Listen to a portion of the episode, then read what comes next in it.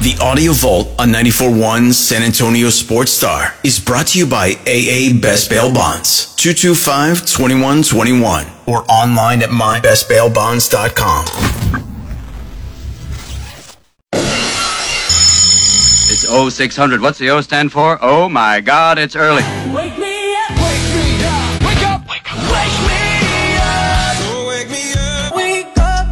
Thompson, Ginobili the other way in transition to the top with a left hand oh. slam. I want some nasty. Rudy J, Cowboys win.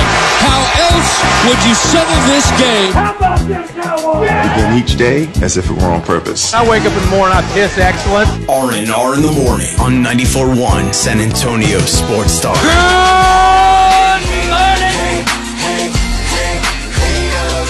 Hey, good morning to you. Good morning, good morning. It's R&R in the morning, a brisk Monday edition. Wrap them kiddos up if they're headed to the bus stop. Winter is here. I'm sure you noticed.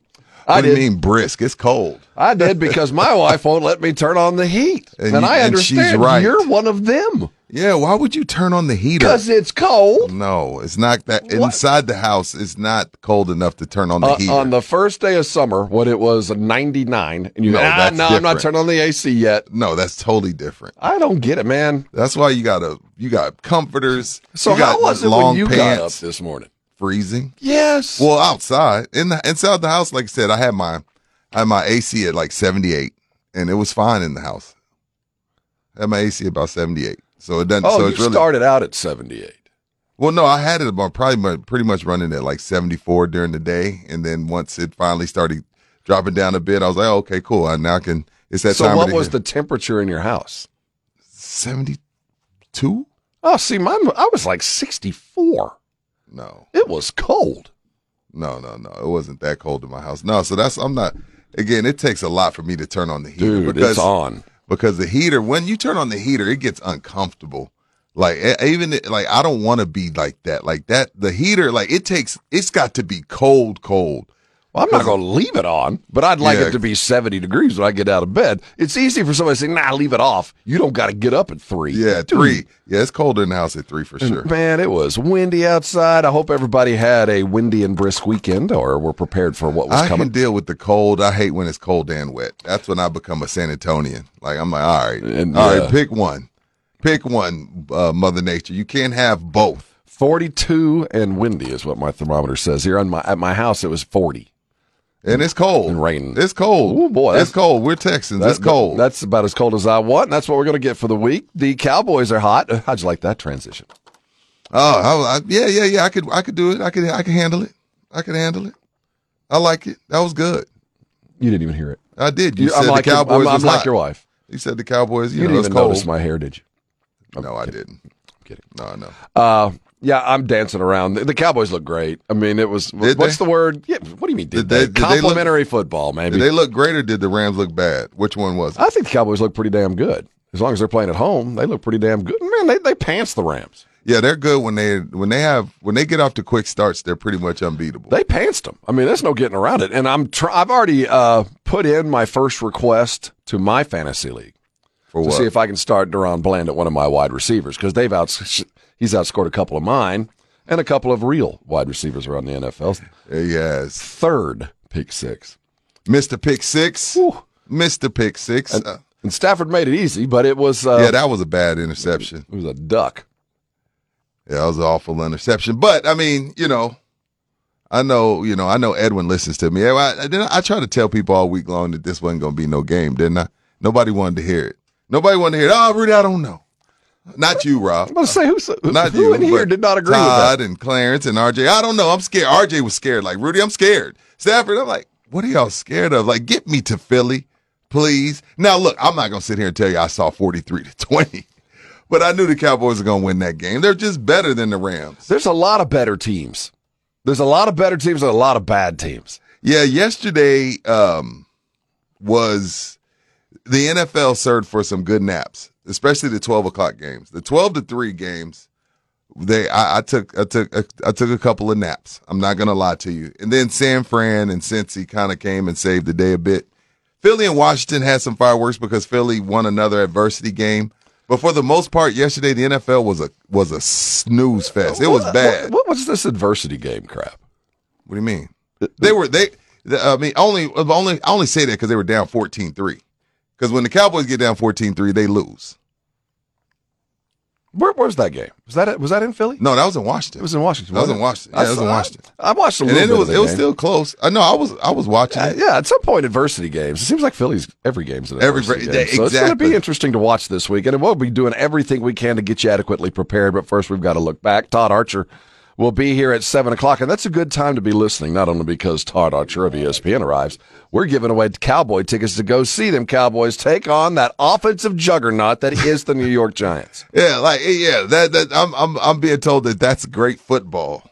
That was great It was a fun game. Fun game, not It- good football. It was a fun game. That's that was that is like watching the XFL or the USFL. Well, none of us watched any of it until there was about two minutes to go in the fourth anyway. But the, the what little I did to- watch, Only thing you needed to know there was 24 punts. I'm not wasting my time watching two teams punt the ball back and forth to each. 24, 24 punts. No, I'm good on that. and while that was closing down, and we watched other games that were really. Yeah. There is a question to be asked because while there's so much boring football, 24 punts in a game, my God. 0 and 18 on third down. What the hell is that? Go ahead. And that's just one of the games. And, you know, even the good teams are boring. Philadelphia is boring. That's a boring, boring. I mean, tush push.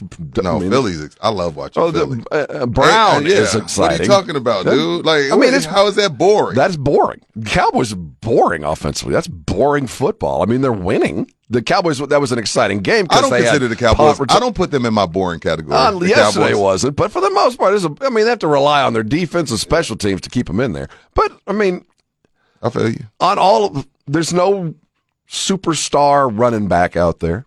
We got wide receivers breaking records right and left. I mean, that's exciting to me. I'm a, I'm a, yeah, I'm a what- points guy, so I, I but you is got there a lot of points? No, There's not. But we've got Hill but it, I with mean, what do you like? to a thousand. It's, that's subjective because some guys, some women like I'm just trying to make sense of these low numbers. scoring, low scoring football. It depends on what type of Well, football I mean, you uh, like. if we've got, and I'm, I'm, I just want entertaining football, and even if it's bad football, if it's entertaining. I mean, yesterday the Jets Giants was silly, but it was yeah, entertaining. it was like yakety sax. But- Cue the yakety sax music. but when you've got Tyreek Hill, quickest wide receiver to a thousand yards, you've He's got probably going for two thousand. Actually, you got AJ yeah. Brown now with six or seven consecutive 125 and a touchdown games, Six. best we've ever seen, not since well more than Jerry Rice ever had. This is a new record. Uh, you got Pua Nakuna, Puka Nakuna, whatever, uh, setting records for receptions for a rookie in uh, in his first whatever games. Right. I mean, we've got all these edge records being set, and really not a lot of fun. By after that, I mean, Miami's fun to watch, I guess, but I love watching Miami too. I do like watching. but that's it. Is there Yeah. another team that you go? That's Uh, now watch? that now that they've woken up, you know, it always takes them three weeks. I like watching Cincinnati. And that was an interesting one that we're going to have to look a lot of different ways. I at. like watching Cincinnati for sure. So as the Cowboys turn the ship and right the right head the right direction for Philly, San Francisco loses their third straight. Questions there, deservedly so.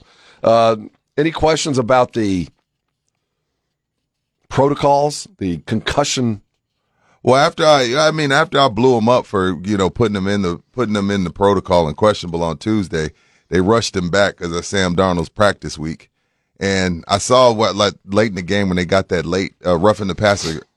They got since he got a roughing the passer late, and he hit his head, and he immediately grabbed both sides of his helmet. Speaking of Brock Purdy, and that's when I was like, oh man, I don't know if he's, I don't know if he should have been out there. Like if your head's still ringing every time you hit the ground, I wouldn't be surprised because they say after the first one, it's easier to get the second. I wouldn't be surprised if on that play he suffered at least a mild concussion. He was, it was late after the, that, right? He didn't come back. Yeah, he did. Did he come back? Yeah, it was late in the fourth though. It was late in no, the fourth. didn't they have a backup come in and Oh, play okay. for him? Yeah, I, don't- I don't remember. I, I- just I know. think he was out I that. they no, because I thought he threw a pick after that. I don't know. I can't remember. Well, I know that backup finished the game. Yeah, you're right. So that's probably it because he grabbed both sides of his helmet. But by then it was over. It was 31 17. Joe Burrow carved up. That's the bigger question. I mean, look, I always, Brock Purdy is what he is. Really solid quarterback in a really good system. Uh, five picks in the last three weeks. But the thing that I always figured like they'd hang their hat on was the defense. And they've been getting carved up the uh, in these in this three game losing streak. So the bye week came is coming at a great time for San Fran, and I think it's time for them to take some heat. You know, we we praised them when they were five and zero and fifteen and zero in the regular season, and and rightfully so. They earned it. They were an NFC title game, lost their quarterback, ended up losing to Philly, but three weeks in a row, five five ints for Brock Purdy in the last three weeks, and the defense got is getting chopped up. And then after the bye, don't get any easier because you get Jacksonville Jaguars who continue to stay hot as well. So yeah, San Fran got some questions to answer, and I guess you were right, Rob. You know, I was talking about McCaffrey. Maybe it is Deebo, and I mean they're also missing Trent Williams. When you're missing your left tackle as the best left tackle in the game, uh, that's that's a pretty big deal. You pretty combine big deal. the absence of, of the best left tackle Right. and a quarterback that was obviously on the edge of being capable of playing according to the protocols. There's some heat that needs to fall on Shanahan. I think there was some desperation there because they saw what was coming because they Yeah. are there are some issues there. They I'm not the Cowboys if they had better film or had seen what other teams have seen. That Yeah, the- the- three weeks in a row they haven't put up twenty, and they are three being weeks in a row. victimized between the tackles. I mean, but on the defensive side of the ball, you could have run on those guys. Cowboys couldn't. Now, yesterday, the Cowboys, uh, we saw Pollard average 4.4 carry. Uh, as a team, right around four. I'm not sure they they established their running identity, but at least there was a bit of a running game. As we talk Cowboys today, there are some questions to answer, and first and foremost, we'll start with left tackle and work our way across. Oh, Tyron, Lord. I'll tell you what, either McCarthy is the eternal optimist. Because on Friday we asked him, dude, what? He goes, ah, fine, late, you know, neck yeah, you were like tired. Anything there? Anything? oh, no, nothing. Yeah. Well, you know, neck thing. We'll check it out. No, late scratch. So, and then was Chuma Edoga gets fired on his day off. He wasn't supposed to play, blows a knee. I'm not even supposed to be playing, and I'm out. Yeah, and I mean, uh, we were talking about it to start the game, and props to the offensive line that did play because it started off shaky, Rob, and I was like, oh hell, First, here we what was it? F- Yeah, Three sacks and five plays. yeah. I was like, hold on, that? what's going on here? And then they settled in, and McCarthy talked about that yesterday after the game.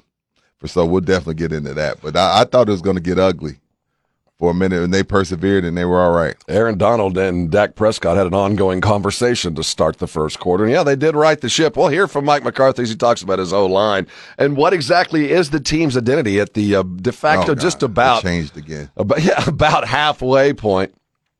Defense was solid. Special teams was there. And oh my goodness, the Cowboys got themselves a kicker. We're talking lots and lots of Cowboys. I won't remind you again until the next segment, but we are giving away Cowboy tickets just after seven o'clock. It's easy to win. Just stay here listening. Todd Archer will be here. As soon as Todd is done, he of ESPN, we're giving away those Cowboy tickets. Lots of Spurs talk as well.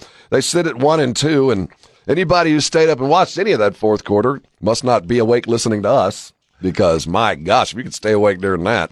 Welcome to the NBA, Wemby. Ooh, boy. It happens. Well, you know, yeah, it does Welcome. happen. And uh, as bad as the Spurs played, you know, Wemby played better than Dame did last night. Ugh, yeah, that was ugly too. So teams are finding out who they are as the season begins, and the Spurs are finding out that maybe a point guard is a problem. Yeah, that didn't look good last night, though, for for the for the for Blondie. I don't We'll know which way to go here. Uh, there are certainly more games to be played, but it appears that this original starting five will not be the one that maintains or gets themselves where they want to be. Lots of cowboy talk, lots of Spurs talk in the college football realms. I guess Sark should be happy, right? Yeah, Yeah, his quarterback up. Maalik started slow, but they they pantsed BYU. it, it wasn't, it wasn't even it wasn't even about that. It was about them Jayhawks. Shout out to the Jayhawks. Man. Upsetting the Sooners. That So- was that was what Sark was most happy about. Well, we is knew they were going to beat BYU. I think that that effectively put the Big 12 out of bowl contention, championship contention. It's over. Y'all can go do what you want. Big 12, you're done. You're I don't. I don't know about that, You're cooked, man. If te- I don't know about that, right? They're top seventeen right now. I don't know about that. I But- think Big 12 going to be watching. You're going to be playing in the uh, Tangerine Bowl, baby. You're going to be playing on New Year's Day, maybe. But I don't see how it's going to happen, man. Yeah. I don't, as Even if Texas wins out and I- wins the Big Twelve title, I think that I guess that we gotta let we gotta let more carnage happen with SEC and Pac-12. Better first. hope. You better hope, Ten. Yeah. because- they need we need some carnage. Ohio State, 12 Michigan. Georgia seem like seem And then like somebody from the. Pac-12. Yeah, and I'll tell you what, Oregon looked awfully tough. You guys are going to have to hope for some stuff. But on the other side of that, another game where Texas, you know, Maalik threw that early interception. Things could have turned around pretty quickly, but they just out talented a football team and did what they were supposed to do. The Aggies went mundane and managed to get themselves a win against South Carolina in what was a less than thrilling but an effective win as they kind of hit the road for a bit. Lots of college football too. And here we sit, man. World Series, Rangers won all. Mm-hmm. Got them going tonight. One apiece. They got their ass kicked the other Boy, night. who's that pitcher for the backs? What's his name? Milton? Yeah, I don't know. They, Wow. they got their ass kicked nine to one. dug in after and smoked after 'em. after a fantastic game one, and uh, Adolis just proved more why he's more of a stud. But yeah, we got to talk about Rangers the just got to hit the road where they're more comfortable. We're talking Cowboys next as they're hitting the road to Philadelphia. Hold on tight. More to come. This is R&R, and you're on 94.1 San Antonio Sports Star. Check out the Jim Rome Show weekdays at noon If you're San Antonio, there are benefits that come along with it. I will cut you the front of the line. We're going to hype the return. on 94.1 San Antonio Sports Star. Rams are going to rush four. Prescott runs up out of the pocket and runs right, looking downfield. Throw into the end zone, touchdown. C. D. Lamb. Cash in that CD. 22 yards and his second touchdown of the day. Brad Sham on the call here on the Dallas Cowboys radio network. One of two uh, CeeDee Lamb That touchdowns. was, that was the easiest one. That was like, what the hell were the Rams thinking on that defense? He was open for about five seconds, which is an eternity in the NFL. Yeah, Cowboys took it pretty easy yesterday. It was uh, it started they they stumbled out of the block and it it looked like it could have gotten bad really early as Dak was sacked 3 of the first 4 snaps it felt like adjustments came, offense quickly followed and the Cowboys cruised home. I don't know what we expected differently. Um, no, I didn't. I, look, I didn't. I didn't think they were going to blow them out. I didn't see a block punt for a safety, another pick six for Mister Pick Six. You know, there's some things that went on that I just didn't expect. But at the same time, I was like, You look, man, I, I, I know we like to give the Cowboys a hard time. So no matter who the opponent is, throughout the week, because we because the nation neither loves them or hates them, you find a reason that this team could beat the Cowboys. And that's what that's what this week felt like. Well, you know, it's the Cowboys. So the Rams, even though they stink, they're going to find a way because blah blah blah. No, they were never going to lose to the Rams. Uh, you know, the, the, the Rams are not good. The Rams haven't been good since they won that Super Bowl, and that's by design. And they're paying for that Super Bowl. Look, you cashed in. I take one, but be clear, that's not a really good football team. Even though they have really two really good wide receivers, and they have an aged Aaron Donald.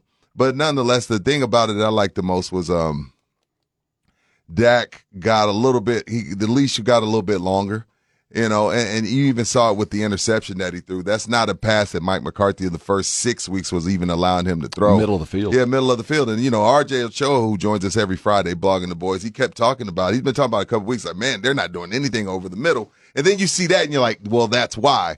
But still, none, nonetheless, I like the fact that he gave Dak a little bit more leash.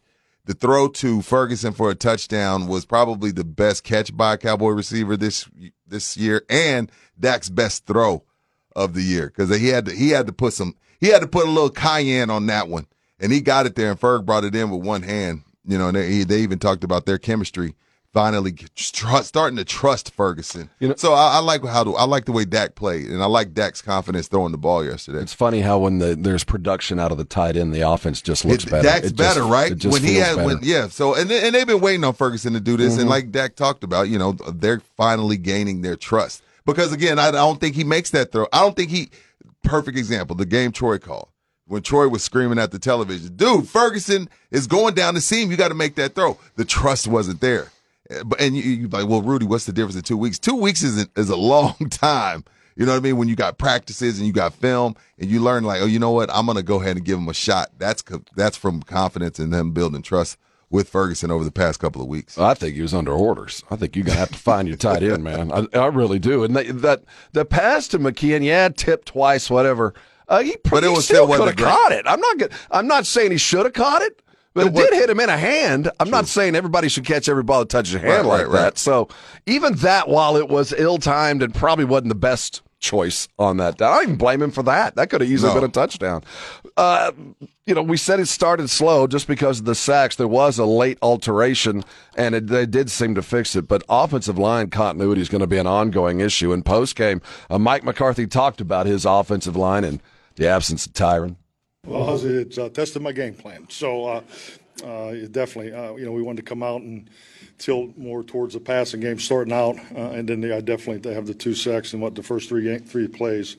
Uh, but you know, we stayed the course. Our guys stayed the course, and and that's and that's part of it. Um, so, uh, and that's that's the beauty of winning and. Still having plenty to correct. Just you know, speaking with Dan briefly before I come in here, you know, pretty much had the same conversation. You know, we have a, we have a lot to work on, and that, that's a good place to be after you know after a significant victory. McCarthy post game.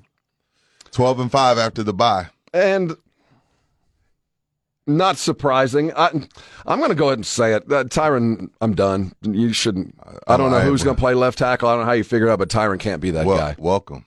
You- we've you- been waiting on we, we- we've been I waiting mean, on you. I know seriously. again it's it's Tyron so you're hesitant, but at the end of the day, like you're messing with the team. Like if this is going to be the case, dude, we can't we got to work with uh, who we have and we have to go into the games knowing who's going to be starting. We can't be waiting no longer waiting until Saturday for to see what Tyron's going to do. Now McCarthy did say, you know, at his age though, Rob, at his age he's going to allow him to be week to week. Well, that's okay.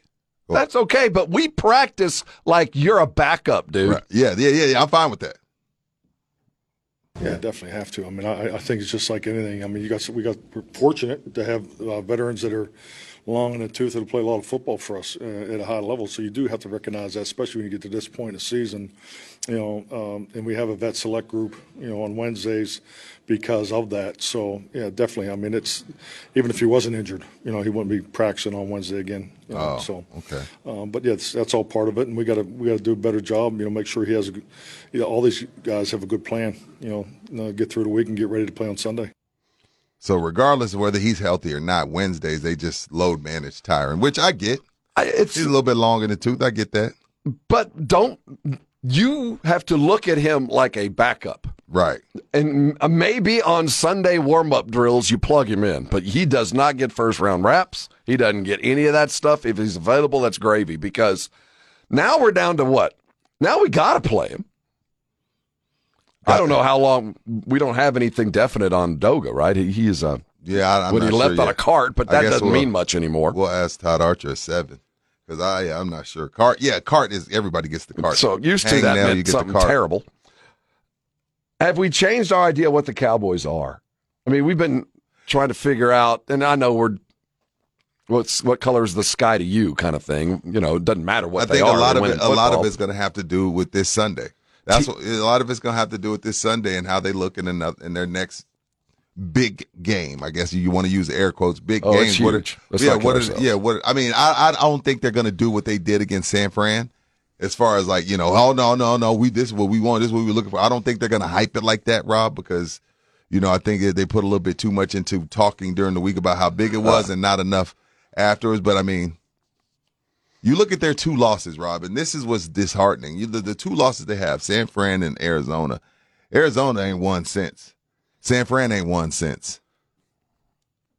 Well, you could say they loosened the cap. Oh, Here we And, go. you know, I will say San Francisco has not been the same team for whatever reason, and any team that's banged Neither is up is Arizona. to Arizona's suffer. lost five in a row since Although, the Cowboys I've lost. watched Arizona play. They're in every, every week. game, right? They're not a bad football team, and it's aggravating when you when you compare the, Cowboys wins and losses. Right. Uh, when you just watch them play, Mm-hmm. they play every snap. Now they might not be as talented, but I would not want to play Arizona more than a lot of other teams. There's a lot of winning teams I'd Right. rather play before I play Arizona again. That's fair. It, it's it, well, it's fair, but it's not because that's a team you should have beat. Everybody else has managed. You know what I mean? Yeah, they're one and seven. Even though they're really tough, everybody else managed to do it. Yeah, you didn't. But the the San Francisco thing is, I think, as much about injuries as anything else. They, when you're banged up, I mean, who isn't though? but, but they, I don't want to give them that pass because a lot uh, of minus I mean, when you if the Cowboys were minus CeeDee Lamb and whatever left tackle we want to call our starting left tackle, we would, be, worth we, the would, crap. we would give them a pass. It would be awful. And your quarterback was fake concussed or real concussed and playing when he shouldn't, whatever the case would Right. be. It would be a circus around the star. So I'm about to give them a little bit more, less. Well, I'm so not you're gonna them as still not credit. worried about San Fran. Uh, no, I'm terrified of, of San Francisco. As long as the Cowboys play at home, they got to win games to play at home. Now they did start the season last year three and four, and they ended up winning ten straight. After they went, they went and got McCaffrey. They lost that. They had lost like three in a row. They went and got McCaffrey. Then they won ten straight. Next so time- I, I, I, I'm not gonna write them off, but they they they deserve to be touched up a little bit. Three losses in a row. That's hell. Mike McCarthy don't lose two in a row. Can you imagine if McCarthy was on a three game losing streak? That's all I'm saying, regardless of injuries. That's all I'm saying. Todd Archer's going to get here just after 7 o'clock. And don't forget, we're going to give away Dallas Cowboy tickets as the Cowboys are going to come home against the Giants in two weeks. You're going to want them, and to win them, you're only about 30 minutes away from that. Uh, in the meantime, the Spurs hit the road. They go to. Uh, the Staples to play Voldemort, and Voldemort was indeed wicked. Uh, the Clippers spanked the Spurs. We'll figure out what happened on a very lackluster evening there at Staples Center. Hold on tight. Spurs are coming, although not very effective last night. R&R continues next here on 94.1 San Antonio Sports Star. It's the Mike McCarthy Show every Friday morning at 6:45 and 9 with R&R in the morning. Morning, Coach. How you doing? I'm doing well. Good morning, Rob and Rudy. Good morning. A look at the Cowboys' upcoming game presented by AA Best Bail Bonds and 94.1 San Antonio Sports Star. R&R in the morning on 94.1 San Antonio Sports Star. Hey, good morning to you. Top of the morning to all. It's R&R in the morning here on San Antonio Sports Star. He's Rudy. I'm Rob. We're glad you're here. Todd Archer's about uh, 20 minutes away or so. You have ESPN going to talk to some Cowboys as they dispatch the Rams early and often in complimentary football style. The Spurs did not offer any complimentary basketball as they arrived late, it appeared, and never really got going. What was the? They ended up losing by nearly 40. No, it was 40. Was it? Was it 40? Legit 40. I didn't see the end. Yeah, 123 to 83. Um, a whopping 25 turnovers. Oh, man, there was like 25. 15 in the first quarter. Yeah, the first quarter was like eight, and then they followed it up with seven, and it just it just snowballed. And it was a, a look. I was I was I tweeted out. I was like, wait, when did they get to L.A.? I was like these young boys. Did these young boys go hit the town? did they go hit the town Saturday night? They did. Because what the? I again, I have no. I don't know if they did, but it just it looks so bad because there's so many unforced turnovers. It was just bad, but it is also because when his team is healthy, when his team is healthy, which is very, very, very rare, Tyronn Lue's team gets up in you. And they they pressured the youngsters. They were they were you know Paul George had three four steals in the first quarter, ripping Devin Vassell and passes. They and they made things they made Wemby work. And I thought they sped him up a bit, but I mean, again, this is third freaking game in the NBA, so it's gonna happen. But a lot of it, a lot of that stuff is unforced. But then some of it is again when Tyronn Lue's team is healthy, they play defense, and they said last night they had 15 steals. Now, 10 of them 10 of them the Spurs just handed to them in their laps, but nonetheless, still a uh, impressive win for the for uh Baltimore. Is that what you call him? He's Voldemort. Baltimore, 21 led the way with 21 points. You better get used to this. The turnovers, anyway. You think so? Yeah. You think this is going to be a thing? Mm-hmm. As long as this lineup stays there. So what are you? Are you? Oh, wait a minute. There's only been three games, but are you over the Sochan point Well, I'm guard not experiment? over it. I think there's a, a role for him. It just ain't point guard. I, I there's there's d- definitely places where his skill set is required, but there's a lack of offensive ingenuity. And you can see it already. Yeah, I'm, not, yeah. I'm not jumping to conclusions. I think it's fairly obvious, and I think there's now there's going to be film. Now now tapes out. Now we can see that Jeremy don't like to dribble more than two times. oh no, No, and, I mean- and when he has to, it looks like it's a nightmare. So I get the grab and go part of his point forwardness, the rebound and start the fast break, but they're going to have to figure a way to find somebody with a little bit of ball handling sense. And it's just not there with Jeremy. It might come, but it ain't going to be here soon. And as, as we see Or do you let him work through the kinks? you know, that's the other part of this because it, you know, the I was hearing 42 wins, 40 wins. If you're I was one of those aspiring to that, I was one of those people. and there's no reason why you you, sh- you should change your mind. Not yet. But if you're aspiring to that, you're handicapping yourself early. It's going to be very difficult to make up for these early losses when you're trying to figure out your point guardness because not only do they not have a point guard, they just got out veteraned. I mean, just That's you're exactly playing what, that's what I'm savvy saying. guys. They, yeah, they really pressured the Spurs on ball. The Clippers on ball defense sped up the Spurs, and they were like again. Zach Collins. First of all, thank you for finally hitting a three, sir.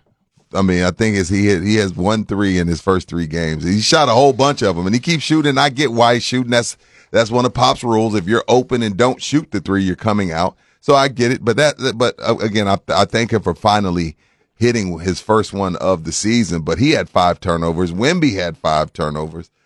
Jeremy had four. Tre Jones had four. I mean, when all your primary ball handlers just keep hand, Vassell had two. When all your primary ball handlers are turning the ball over, just handing it over to the other team, you're going to lose by 40, especially to a veteran laden team like the Clippers. Because again, when they're healthy, that is a really good team. I wanted to see how they looked in the third quarter. I wanted to see what Pop, how he was going to handle Yeah. that first half. And I think they tried to get it crisp. You know, they tried to come out in the in this third quarter. It it wasn't there. It was like they were No, dude, it was it was just one of those things, and you fumes. could tell, and you could tell,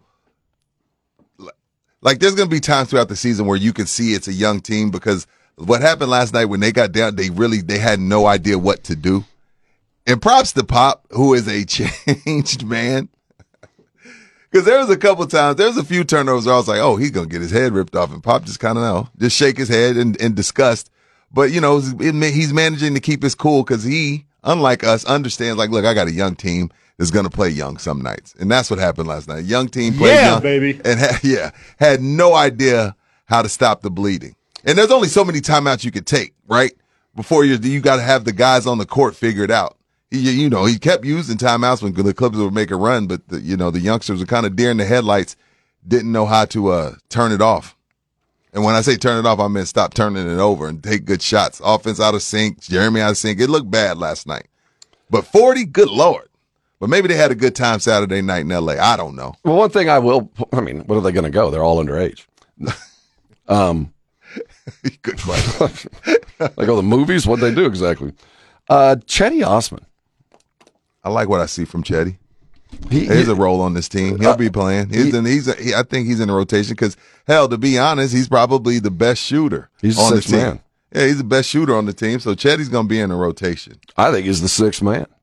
I mean, I don't Until know. I proven don't, I don't know what the sixth man is. He's the only guy who can come out and with a the veteran savvy to go get a bucket. Is what he was last night. Yeah, and then there, like, there's winded, and then I guess it's because I guess there's science with people Wemby size. There's some science to it, but he's a different. He gets a different type of winded. Like again, I know it's the third week, and all every player across the NBA lungs are burning. I get it. It takes these guys a good two weeks to get all the way in game shape. You can run all you want in the training camp, but Wemby's winded looks different than everybody else's winded on the team. I ain't paying attention to the Clippers. I don't give a damn what they look like. I'm just telling, like he's sucking a different type of wind. And again, I don't know if it's the science because of how big he is, but Wemby winded is a tad bit different than the than, than the regular guys. To me, that's just I'm just watching and observing. I could be wrong. I think there's something to that. If you go back to everybody who's of He's that the first size, sub. Um, uh, always he'll be the first sub Yeah. out. Uh, he's got about eight minutes. Eight Last minutes night it wasn't even up. eight; it was six. Uh, It was six on It was six. night three. I mean, and it's fist up time. Um, Yeah. I, I, And again, I they go maybe have in no, two weeks. no, it'll you, be you look at how be- even when it'll be different. Boban was young, and you go back to Manute, Bol, the big guys, um, Yao Ming was a- was a six eight minute guy. Oh. There's something about that kind of size where the wind just kind of gets you, Yeah. and you and you can go in short bursts. But it was obvious last night he was tired. super. I think the adrenaline kind of hit him, and then that the L.A. landing and the two hours early and the eight And then. Batum blocked his dunk uh, on on the on the alley oop. I was like, why you got to do the little Frenchman like that, Batum? Don't do him like that. Oh, he did get Zubac's early though. Yeah, he that, did, that was pretty. That, That that was pretty. That, that did kind of help the evening. Yeah, it's a full sporting world in the state of Texas, and the Rangers, while they're not playing here, probably need to be on the road after what we saw on Saturday night. It's one all, and the D-backs are a host. And can Scherzer put together a? Have you seen that thing they're talking about the cut and the and the cotton and the glue? No. Oh, listen to All this. As the Rangers go back to some familiar confines on the road, can they take the lead after the Diamondbacks win on Saturday? Baseball talk coming, enjoyable for sure. This is R&R. You're on 94.1 San Antonio Sports Star. Good morning, everybody. Jason Minix here from the Blitz coming up at 2 o'clock today. We're reacting to that Cowboys win over the Los Angeles Rams yesterday. The latest on the World Series and the Spurs in LA. The Blitz starts at 2. Rob, you there today? Physically or mentally? Wow. Damn. I Not am. mentally. I am here mentally as much as any day, I guess. He's uh How you feeling? I'm all right. I'm uh, I'm- I didn't know. I like. I hadn't talked to you all weekend, and then yesterday you hit the WhatsApp when you said you had a just a box of Kleenex and some tea. that's about all I did all weekend long. Nothing. Nothing. Dude, I can't shake move? this head cold. I think I've got some kind of sinus thing going on now. So I think you need sound some like moxicillin, I might need a little bit of a B12 little shot. penicillin or something. Knock that infection out. you know, uh, Saturday night was What happened? was for the was for the Rangers in my mind. I mean, that was Oh, that was. Wait, no, that was Friday. was that Friday? That was Friday because we were watching because Jason and I were doing No, Sat. When game two, game two was Saturday. Saturday. That- Oh, okay, set I thought you were talking about game one. No, yeah. game one was great. I mean, Oh man, that was a classic. I mean, um, extras. We got everything we yeah, where everybody's coming away saying Adolis is a stud. You, you know, Babe, Babe Ruth. Yeah, but Uh, yeah, game two with uh man, Merrill Kelly. That's from Houston, name. from Houston, Texas. The irony, yeah, nine what seven innings, nine Ks, that was a three hits. Yeah, he did his thing. That was as good a World Series pitching performance as I've ever witnessed. I mean, just stellar and steady. And the Rangers realized they were playing at home. Well, we got ourselves a series. Yeah, what? Why are you saying it like is it a series if no one cares? yes. Okay, I, I'm down with you, Rangers. Go win this one. You think so? No, seriously, do you think so? No. Well, maybe, maybe.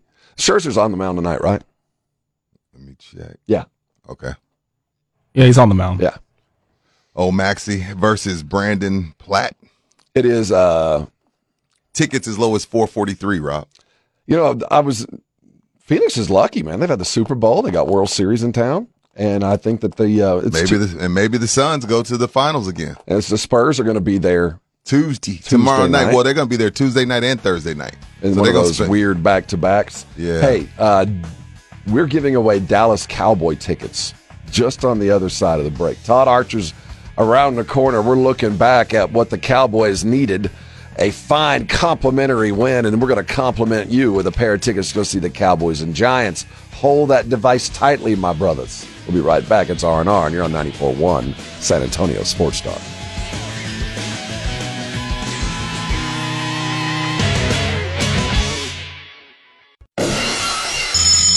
It's 0600. What's the O stand for? Oh my God, it's early.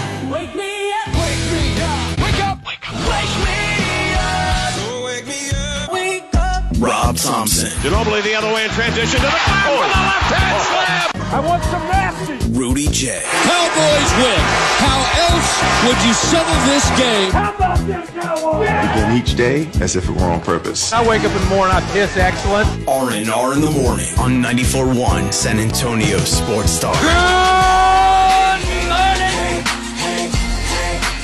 Hey, good morning to you. Good morning, good morning. It's R and R in the morning, a victorious edition. He is Rudy. I am Rob. Easy E, the bachelor from Babylon, Hafner on the other side of the double pane glass. Cowboys win going away. We love Mondays like this. So let's treat them appropriately with the star power it does deserve. Todd Archer of ESPN and Dallas Cowboy coverage joining us for his weekly morning. Todd, no East Coast, West Coast flights, a comfortable home wake up. Uh, absolutely. I, you know, it's funny. I was driving home from the game last night. It was still light out. I'm like, I could use more of these noon home games. This was nice. Yeah, you know McCarthy likes the noon game too, uh, Todd. So I guess y'all got something in common there. Uh, well, I, I'm sure he likes every game. I like the noon game because I got to wake up early and talk to you guys. So when it's you know three o'clock or a night game, I'm I'm done for. So Hey, Todd. Um, l- last night, Steve Kerr had to make the decision for the first time in Chris Paul's career to not start him. Are we there with Tyron Smith? Yes. Even when he comes back healthy, because I mean, because if, go, if we're going to preach continuity, then let's have continuity. And, and I know that sounds crazy, Todd. Uh, So I hear you. I hear you pausing. No, I- but is it time? Well, no, you got me pausing because it was a good question that I wasn't I wasn't ready for. But I'll also say the dude who replaced him, Chuma Edoga, didn't finish the game because of an injury. Right. And who knows what his status will be this week. Um, the way it was explained to me is Tyron wanted to play, and the Oh. doctors held him out. oh, So okay. He was ready to go, and then it was the doctors just said, no, no, no, no. And, and after the game, look, Jerry's going to say what he's going to say, but he's like, if this were the Super Bowl, he would have played. Yeah, I get you, Jerry. They don't have to play another game in six months or whatever it is after that. So you're not there's not a game after the Super Bowl. So it's a little different. Um, I, I get what you're saying, but I still think you just roll him out as much as you can. Okay. Because he's still your best option over Chuma Edoga, Asim Richards, whoever you want to put out there. Um, but that's a you got me thinking. That one you you you you got me on that one. It was that's not a because you know he's going to miss how many Yes. many more games. It's gonna What's happen. funny is every time he misses these games, it kind of costs him more money because he's got money tied into playtime incentives, and if they make Mm. the playoffs, and yada yada yada. So um, That's why he wanted to play. that maybe might have been part of the reason. I, I hope it's not the only reason. I don't think it is with with Tyron because if you think about it, his contract was such a deal for the Cowboys over the length of it um, that if it really was about the money, he would have gotten a waited for a bigger deal that that he signed back in whatever the hell that year was. That seems like forever ago. That's Todd Archer joining us for our weekly. You, you know, when you get a win like this, and certainly you're going to hear over and over this week, complimentary football. I don't know what we expected from that Ram offense, but I didn't think we expected so little. Uh, but the defense at least started the game strong. What were the adjustments? Did they talk about it post game after that first three snaps where it was just uh, free for all headed toward Dak, and then suddenly they turned off that spigot and the offense began? What what did they do? Did they Yeah. talk about it? Yeah, I, asked Tyler Smith, "What did you guys adjust?" He's like, "We didn't adjust anything. We just talked. Ah, we just communicated better." So you know, when it comes down to that, you're like, okay. I mean, think about that first drive, right? If there's not that penalty, th- that that is the world's worst. I mean, your quarterback got sacked on three of the first four plays. Like, I mean, it, it, or, or I guess two of the first. Well, whatever it was, but it was bad. And you know, you that's not the way you want to start a game. And all of a sudden, they end that, that drive, obviously, with a touchdown that kind of came out of nowhere. And if, again, that penalty, does that, I mean, you hate to think like a 23 point win comes down to one illegal contact penalty Right. on the fourth snap of the game. But is that, does that change the context of how this thing goes? Maybe the Cowboys still win, but I don't know if they're going to score 43 Mm-hmm. points. I don't know if there's going to be that pick six. I don't know if there's going to be a safety, and I don't know if there's going to be the, the CeeDee Lamb touchdown all within what was that like a, a three minute span or whatever the heck it was. So um, it, it's yeah, that, that was not the start they wanted. And let's put it this way: if they start this that way against the Eagles, it's going to be a long night. Yeah, see, that's the thing with this with this particular team, Ty. When they've had the, the the two games they had adversity, you know, they got beat up on. But the other five, you know, they just these quick starts, which I'm I'm really not used to under McCarthy. They just kind of run away and hide. especially at home, right? I mean, you, you look at it: thirty to ten to the Jets, thirty-eight to three against the Patriots, and now 43-20 against the Rams. Like, I I don't remember covering the team as long as I've covered them. Games that have just been blowouts like that. Like, you know, the game's over by the second quarter. Um, but I don't know what McCarthy's doing to, to, to bottle that up. And what the funny thing is, to me, like you mentioned, the fast starts, and I think of the defense. Well, the defense has allowed points on their first possession the last five games. Oh. They allowed points in their first possession in five games all of last year. So maybe the defense needs to kind of figure it out a little bit early on and, and get get going from the beginning. And again, I'll bring it back to because it'll be a different story against Philadelphia next week in Philadelphia. That is Todd Archer of ESPN joining us here on San Antonio Sports Star. Uh, trade deadlines tomorrow. Um, anything happen or you heard anything over the last 36 hours make you think that the, the Cowboys just hoping the phone rings but aren't really shopping?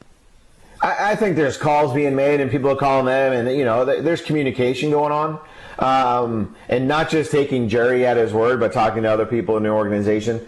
I don't think anything happens uh, right now with these guys. Uh, specifically, Jerry was asked about the running back spot Mm-hmm. after the game. He's like, "No, happy with our running backs. Don't you'll never preclude anything, but the running back is quote not on the radar." So I'll Mm. take him at his word on that one. So for all the people hoping for Derrick Henry, that doesn't look like it's going to happen.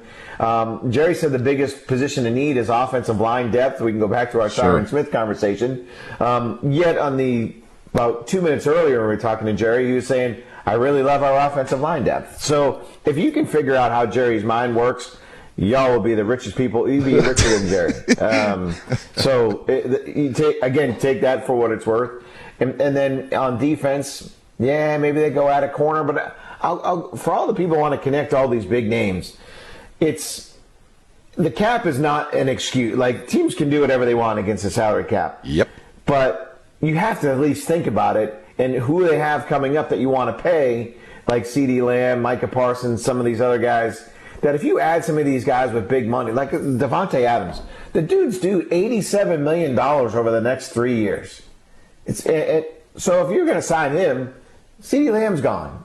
You know, it, point. It, it's I, I- so think of all that. To me, if they're going to add a guy, it's a guy the last year of his contract where, where the cost won't be as prohibitive from a compensation, draft pick compensation, or even his money.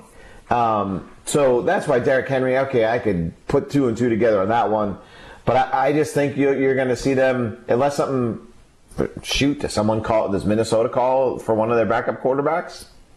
Now, now that Kirk Cousins is hurt. Yeah, good point. Uh, uh, you know, Oh, again, I'm just throwing I see you out, working but- there, though, Todd. I see I you working. like the sound of Now, throwing something out. Let me ask you this, Todd. Uh, San Francisco week, it was everybody. You know, is it going to be the same approach?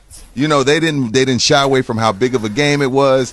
Do you see the same thing in this Philly week, or will they kind of temper that because of how that all played out? Yeah, after the game, everybody I asked was kind of tempered about it. Okay. Tyler Smith, it's just another game. They're an elite team. We're an elite team. We got to bring our A game.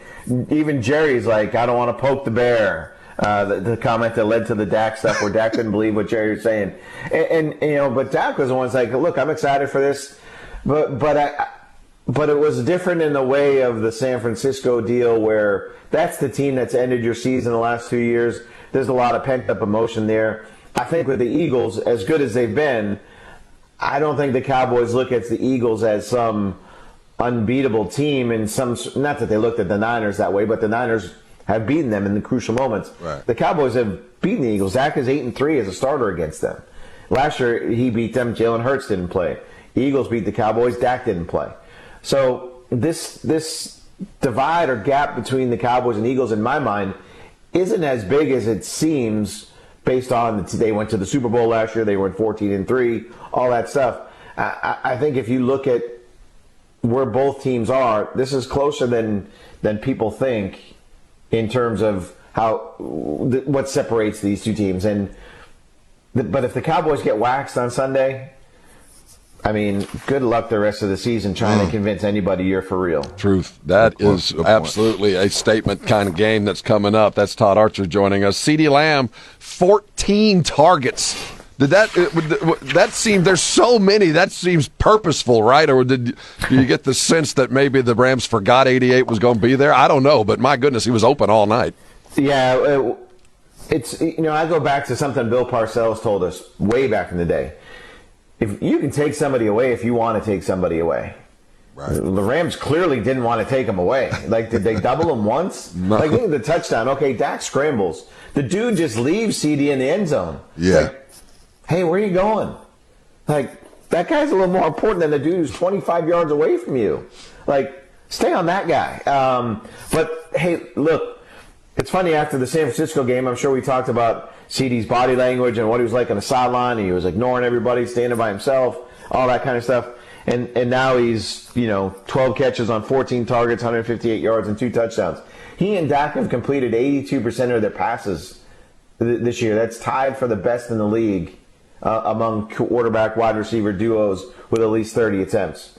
So that's pitch and catch stuff. Wow. And this isn't like Charlie check down and throwing the easy bubble screens and things like that. This is some difficult contested throws that, that they're connecting on. And again, better do it again against Philadelphia, and who has better corners, better defense than the Rams. Hey, Todd. Um, getting joined by Todd Archer, NFL ESPN, been covering the Cowboys. AJ Brown, six straight games, 125 yards. Up until this week, have you said to yourself, watching that defense, "Wow, they missed Trevon Diggs," and if and if not, will this be the first week? I mean, I, I hate to say it. This no, I've See, not said I thank you, Todd. I didn't want to be that guy, Todd. I didn't want to be that Oh, guy, but I, that I guy. feel the. I feel the same way. I'm like, man, you know what? I can't I can't find it. I've never sat down since he's been out and said, "Damn, they missed they missed Trevon." But I mean, with AJ Brown coming in, that could be different. Right, and yeah, with DeVonta Smith on the other side, and you know Goedert and the things he can do from the tight end spot. This is as as as stressed as the the Cowboys defense will be with the with the targets. But you know, I didn't I didn't see any of the game, the Eagles game yesterday, so I got to watch that. Um, I don't know how Jalen Hurts plays. I just only scored 38 points. I'd assume the offense did did really well. But yeah, I mean, this is. All right, DaRon Bland, can you get another pick six? Uh, you know, can you cover one of the most physical, best receivers in the league? Um, I I thought yesterday what the Cowboys defense, uh, specifically the cornerbacks, did was cover those crossing routes so well, uh, either Kupp or Nacua, whoever it was, and that was an issue that was giving them trouble during the year. Uh, I'm thinking specifically of Stephon Gilmore. It seemed like he struggled staying across the field with guys. Maybe the Eagles don't do that as much as some other teams, but the Brown and Smith they're they're going to threaten them, and maybe this is the week you say they missed Trevon Diggs, but DaRon Bland has been he's been excellent. I don't know another way to say it. Uh, he's been outperforming most of my fantasy wide receivers. That's Todd Archer. he, he's tied for the team lead in touchdowns. If anybody wonders, That's just nuts. As Archer sits Wow. in with us. Uh, was there a concerted effort to get the ball downfield from Dak, especially in the middle of the field, a place that the Cowboys, quite frankly, hadn't thrown the ball? What am I seeing numbers here? Nine of twelve for 179 and four TDs with uh, 10 plus air yards on Sunday. Um, that's very different from what we'd seen previously. Uh, is that just what the Rams gave them? I, I I wonder if that's one of those bye week things, and they talk about these across the hall meetings uh, where the defense looks at the offense and the offense looks at the defense, and they scout each other.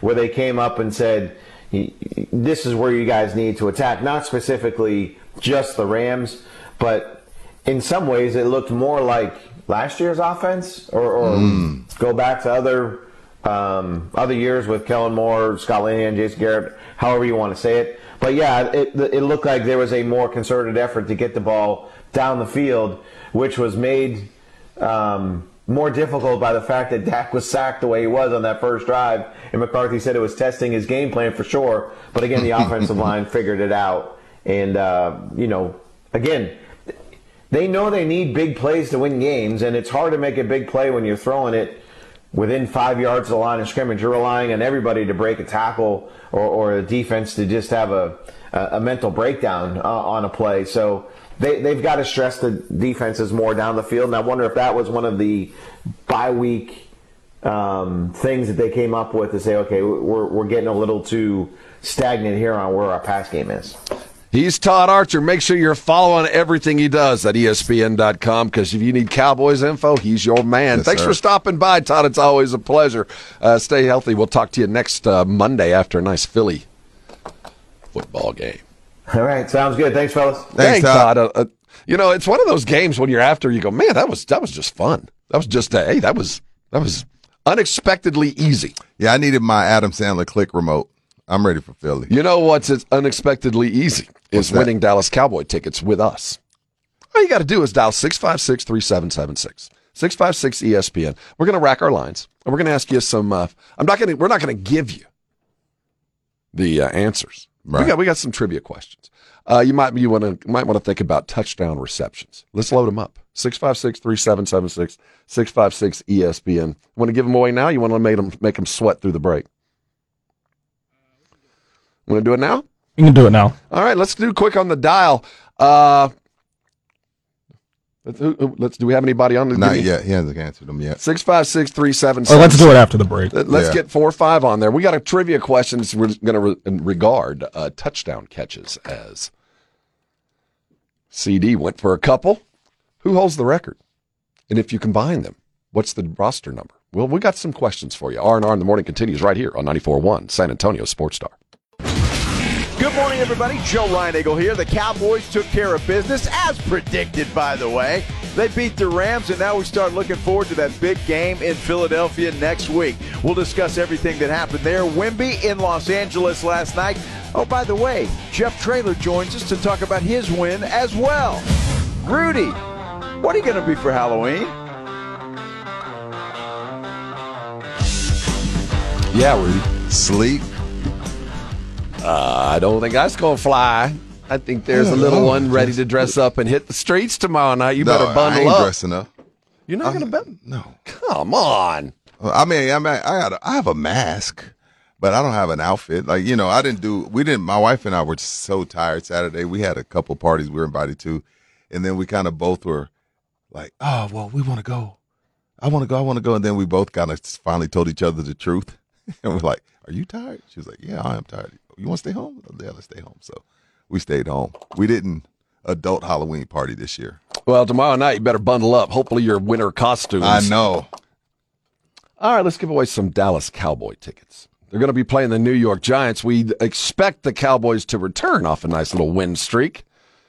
Maybe taking down Philadelphia. If you want to go, you're probably already on the line. We've got rack lines. So let's give them away. I have a trivia question for you. Uh, is that uh, Simon? Simon? On uh, line one. Simon, you there? Yes, here. Uh, you want to go see the Dallas Cowboys take on the Giants? I would love to. to. Who? Now, okay, hold on. So we gonna. I'm gonna so ask him a question. Okay, you ask him a question, but these other people are gonna get No, different ones, others. right? Okay, cool. others. All right, because I was like, yeah, it's not fair to Simon. All right, let's do it. Uh, I'm going to ask you a question. You ready, Simon? Yes, sir. Uh, what Dallas Cowboy wide receiver holds the record for most touchdowns in a game? You actually have two opportunities game? in a game. CeeDee got two yesterday, and that ranks amongst the very best, but it ain't even close. I am going to have to say You don't have to get the number, just the player. I hate to start ringing Des things Bryant. down, but nope, that would not be it. The, the all-time touchdown receptions in a game, there are two. Can you Who's name that? them? No, You can't. Only because you gave me the answer in the break, Well, it would, it would be T.O., Terrell Owens, and I don't know who else. and be. Bob Hayes. Appreciate the phone calls. Name a wide receiver that has three touchdown receptions in a game. The record is four. Three. Three. Dez. I didn't ask you. Oh, I thought you did. Uh, you didn't have the caller. Brad, also. six five My six bad. three seven seven six six five six ESPN. Name a wide receiver for the Dallas Cowboys that has had at least three touchdown receptions in a game, and there's a lot of them. Amari Cooper.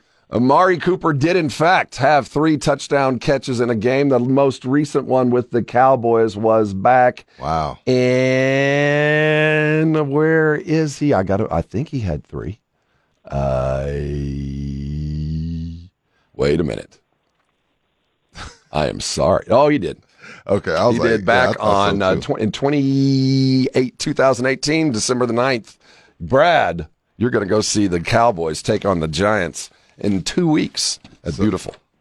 Sorry, We want Nelson to make and the Howard. season. No. They dialed in quick. That's No, how we do it. no, We've been telling everybody for the last week. We will have tickets again because that's what we do here on R and R in the morning. Give you free stuff. It pays to listen all day, every day. The uh, the wind was pretty. Yeah, get all his info. Damn, now he he he he got that pretty quick. Yeah, it was easy. He was on it. Um, Bob Hayes had four touchdowns back in 1970. I found Why that- you sound shocked? I, you know, I mean, he's Ring of Honor. Did you? Oh, by the way, Speaking of the Ring of Honor, did, uh, did I haven't heard the tape? But Yes, did Jerry did. call him Demarcus Lawrence? he did.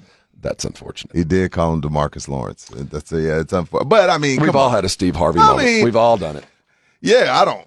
It's not a big deal, is it? It, it, it as a guy, I've done that. I've emceed something and said the name wrong at the wrong time. I, I mean, who hasn't? If you if you're on the mic if you're on the mic enough, you're gonna eventually mess up. One time I was emceeing an event and it was it had to do with giving away this doll that was made out of porcelain and I dropped the doll. You're kidding. I dropped it on stage. Broke it. Shattered. Just the thought. Bruh.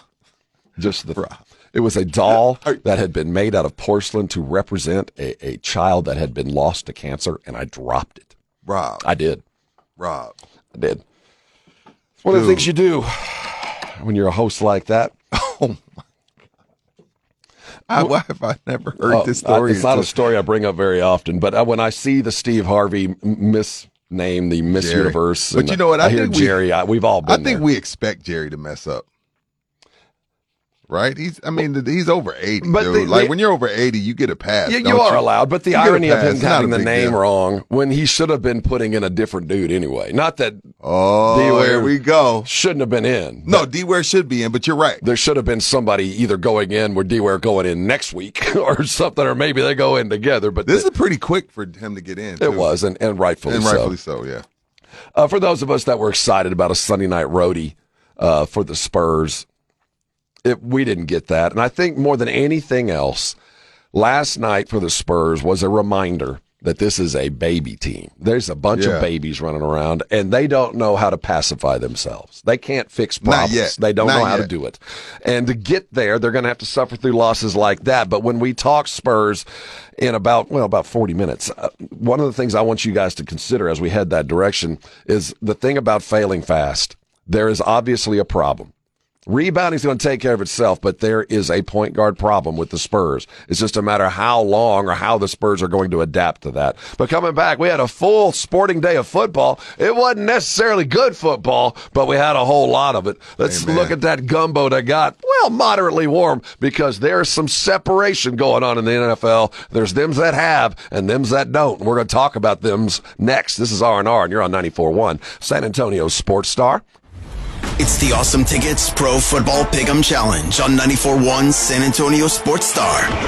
Your shot at $50,000 nationally, while weekly winners locally get a $50 gift card to Five Oaks Ace Hardware on Thousand Oaks. At the end of the season, locally, the best overall record wins the San Antonio Grand Prize of $1,000 worth of tickets to any event from Awesome Tickets.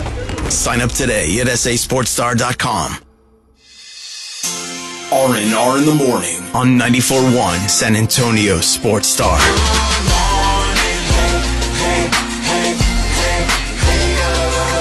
Good morning to you. Top of the morning to all. Bundle up.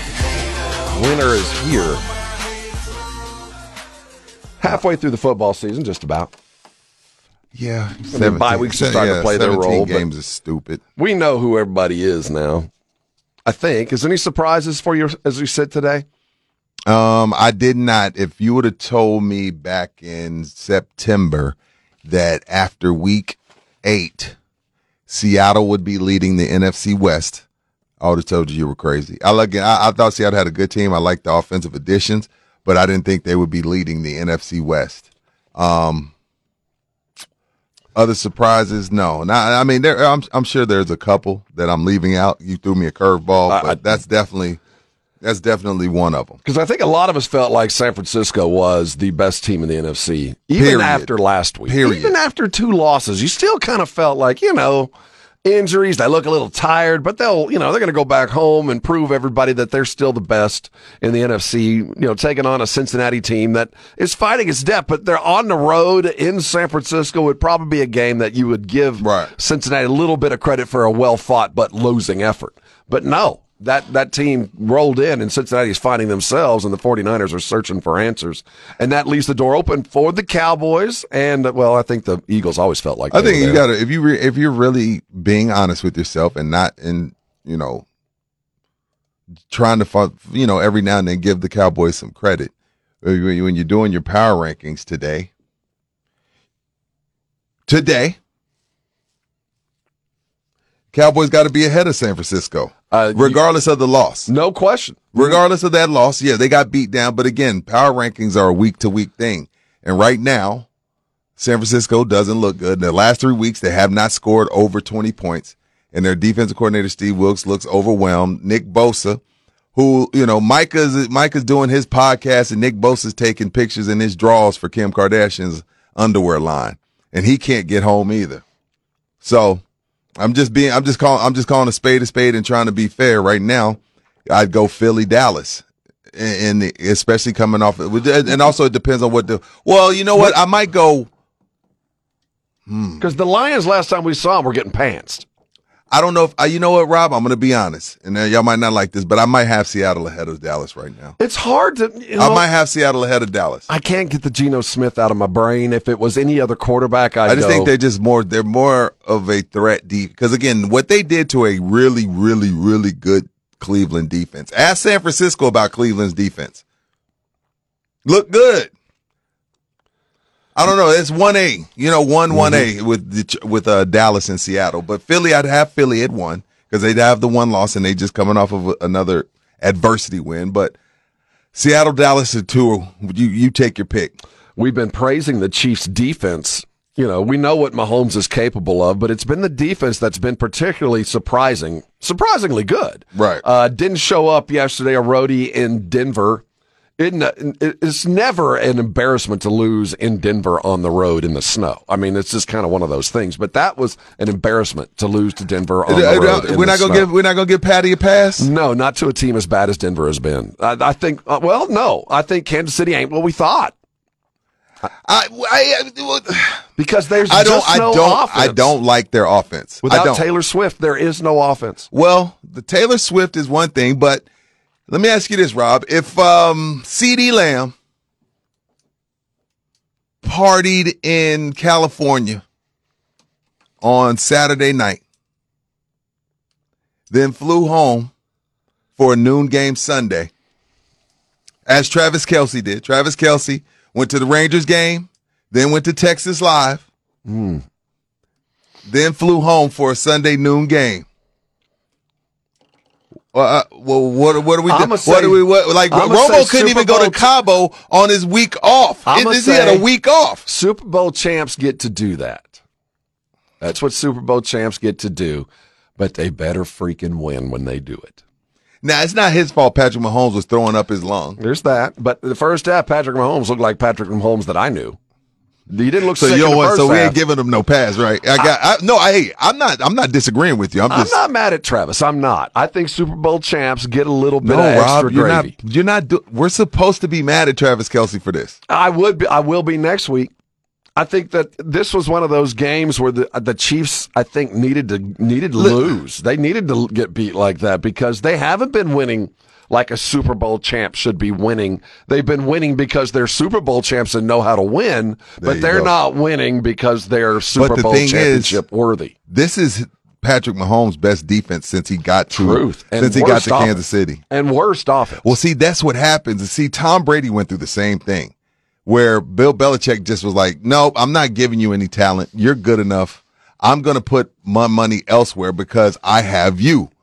That's what Patrick is going through right now.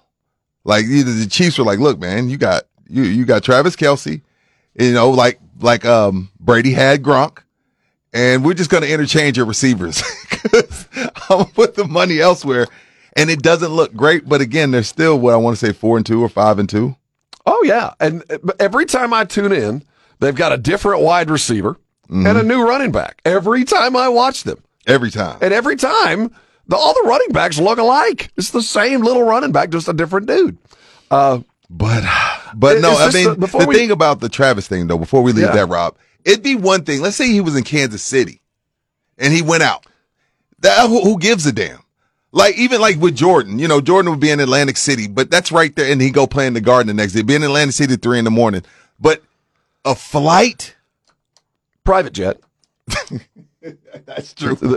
That's true. No, you're right. Uh, but no, I think you're right, and I think if I'm I'm Andy just- Reid, I probably don't say anything to Kelce. No, I you look can't. at him and let You him can't. know, You can't dude, say anything. you know, you can't do that again, right? I don't think you can say anything. No, you can't. That's what Super, Super Bowl champs earn that right. And if I and when Andy sees him again on Tuesday, I hope they look at each other. No, no words need to be spoken. Just acknowledge the fact that you probably shouldn't have left. You probably should have been here. I'm not saying it affected you. Uh, you're a Super Bowl champ. You're a grown ass man. You've earned it. But uh, next time, maybe you don't fly to Dallas the night before a big game. Maybe, maybe you don't. Even though Denver's closer, I, I just it was one of those mistakes. I think that they are going to look back on and go, ah, probably should have had it. Now, it's, it's one of those things going to be a talking point all day today. Oh, it should be. Uh, what do you think about the uh, the uniforms of the Titans? You know what? You said something, you, and I was, I you said something, and I know we're gonna go here, and I purposefully didn't respond when you said it in pre-show. I'm just but let's say have it. let's have this conversation, Rob, because I was like, I cannot believe you just said that. The Seahawks throwback looked a lot better than the Houston You- Oilers. It did. Rob it looked better. Thompson. It looked better. It looked more. The Rob Titans Thompson. should never Well, first of all, that. no, okay, look, let's let's put which team is wearing the uniform aside. Are you telling me the Seahawks Steve Largent throwback is better than Earl Campbell's throwback? Are you telling me I'm, that? I'm telling you that it would be better if the team in Houston was wearing them. Well, we just talking about the uniform. Well, the Rob. uniform is beautiful. I, I'm not. But gonna- just stand on it. I- If you think it's better than the Oilers, that that is, is a, a beautiful Look, uniform the Seattle, the out. Seattle uniform is fire. It's fire. I hated seeing it. I, I, I just hated seeing it. with Who the Oilers with the Titans? Yes, but they're the Oilers. I know. So what I'm do you? not- why you hate it? So it needs to never come back. Because if I'm the Texans, I wouldn't want the Oilers because I'm not the Oilers. the Titans are the Oilers. But if you're a Houston fan, God, you're watching a team in, that's playing in Nashville wearing a Houston Oiler derrick on their helmet. Man alive, that was so awful to watch. As I'm looking at it, that Edwin pulled it up. That Seattle is sexy. It- the Seattle throwback is sexy. good, I ain't gonna was lie. a surprise. I ain't, I'm not gonna lie. You know what I? You know what I like about it? I, the blue and green are a little different than the today's blue and green. It's not so navy. Yes. Like today's Seattle is like super strong navy. That was more like that blue that I prefer. It was a, a But- surprise. But that Oiler, It's beautiful. It's just the wrong team wearing it. It's like me watching Cincinnati roll in. You know what? Today we're putting on old Oilers gear. It just didn't feel right. What the hell are we watching? it it was weird. Now I'm not gonna sit here and tell you it wasn't weird. Now what was it was weird. But now what wasn't, Rob? Now I want if, if you know what if I knew how to do it, I would have done it myself last night. But April 27th, 2023 was the NFL draft. I came on these airwaves. I don't know if Edwin you were with us yet, and I was like, man, I really think the Cowboys should draft Will Levis. We liked him. We didn't I think w- he was a first round draft pick. No, was- yeah, I, I th- I really felt like they should have drafted Will Levis, and we wouldn't be. I mean, you ended up giving. I mean, he didn't last as long as I thought he would. He ended up going second round to Tennessee, but his first start, Look good. four touchdown passes. I mean, I don't know, man. I don't know. I you and that was your favorite quarterback out of this draft. I- you just didn't feel like. Well, he was a second round pick, but this is what I'm telling you, Rob. You ain't getting nothing from Mazi or Schoonmaker. No, you're right. so because you know that was the thing you know when i talked with we talked about it and we talked uh, jason Minnis called me an idiot and rj ochoa called me an idiot i get it because it's like look if you draft that that's not a need i get that and Mazi was a need schoonmaker wasn't schoonmaker was not a need and you're getting nothing from either one of those guys so why not draft will levis because will levis what he did yesterday he just got Tannehill traded or cut Tannehill's time in Tennessee is be a Viking. I, and I don't care. Will Levis comes out the next couple weeks and throws interceptions. You you have to move forward with Levis, and now you got to go and get Tannehill up out of here. He gave Tannehill a pink slip yesterday. Good. It was a good run though, Do you get the sense that they probably knew this was coming? oh yeah, Yeah, That's why they that went. That's why they went so high. A second round pick on a quarterback is high. Well, I think that everybody with the with the Oilers, uh, no, got to laugh about it like that? everybody with the Titans knew this was coming. They uncor- they uncorked him. I mean, it was it was not like they were like we're just going to roll him out and hope everything goes for the best. They were sending D Hop deep. They were No, like, everybody go deep. Let's uncork this. Yeah, you know it's crazy. There was a kind of like one of them things where I guess um Vrabel was like, man, I mean, it can't get no worse, right? It can't get no worse. Let's let's let's roll Will out here. I will and it say worked this out. though: How many times have we written Tannehill off though? You know, how many other quarterbacks have rolled? What, remember that little short quarterback from Liberty they rolled out a couple years ago? Oh, the- Malik. Malik. We thought that guy was the next one. He had him a No, game. he- yeah, no, he's bad. Malik is Malik ain't the answer. Malik will be in the USFL next year. But there's something about Levis or Levi's I, I can't quite figure. Um, It's Le- I don't, I don't know why it's not Levi. I know, but that's a whole other thing. Yeah, there's something about him. He's there. He, there's there there. You know, he's Yeah. got. You can tell. Well, we all knew he had a cannon. Yeah. Well, he looks and acts like the starter. He, when you watching him running after the first touchdown pass, you could tell Will was like, "Yeah, this is mine. Yeah. This is my team, and I'm not giving it back." Uh, we'll say we saved the best for last. The Jets and the Giants game. dude. is really part of a bigger discussion. I've never seen like that was vomit. Two teams. That, that, was- that, that was the most disgusting thing I've seen in quite some time. It's yeah, it's The- too early in the season to have to watch that. The Giants quarterbacks combined for minus nine yards passing. Listen to what I just told you. The Giants' two quarterbacks, Tyrod Taylor and some dude named Tommy DeVito, which, is a perfect name for New York. Please keep him DeVito, they they combined for minus nine yards passing. And I had a guy that's, uh, that hosts a show here from 2 p.m. to 6 p.m. But used to do TV, great hair, great looking dude.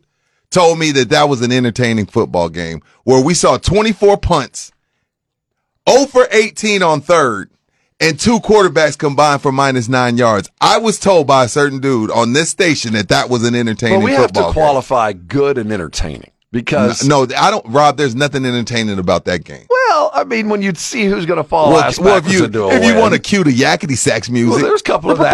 That's kind of what it was. That's kind of entertaining, right? I mean, we all watched. Did you turn the channel when you were I watching didn't- I- the Jets desperately drive to win it? Did you turn I the kept channel? getting. I would. I tried, Robin. I kept getting nauseous. when Daboll went McCarthy, like, I just kick it. ah, kick it. It'll who- be fine. Who defers in overtime? You deferred in overtime. Who does that? What? Like that's when you think like there there's something about people that think they're smarter than everybody else. I just found out I had no idea, but I just found out one I already knew Brian Daboll was the type of guy that wants to uh publicly shame his his players and make sure everybody knows Mm-hmm. Wasn't that it's fault. not his fault. Like I knew that. But I didn't know that Brian Daboll thought he was smarter than everybody. offense. Here we go. And then, and then- Zach, you, run you know when the yakety sax started? When the coin toss for overtime. Here we go, everybody. We will defer. You what? That was I a- think you said defer. yes. Okay, we'll go ahead and kick it off then. 20 Rob, there were more punts. Leave the music running. 24 punts. More punts than points. 0 for 18 on third. And the Giants' two quarterbacks combined for minus nine yards passing. Then the head coach deferred the gosh darn punt. And I, and I was being told that that was awesome. Mhm. That's what I was told. It is time for a lottery. The NFL, this worst record crap. it's we need a lottery, man. The- we got teams nosediving on week seven. No, on week seven, we have teams. The Giants are under orders not to win, and I think that You think so? Oh, man, you No, really? You think so? legit deferred and over. There isn't a statistical category anywhere in football that says you defer. When I look, I mean, uh, other than the AFC North, Rob, who every team in the AFC North is above 500, I am seeing, keep the music rolling.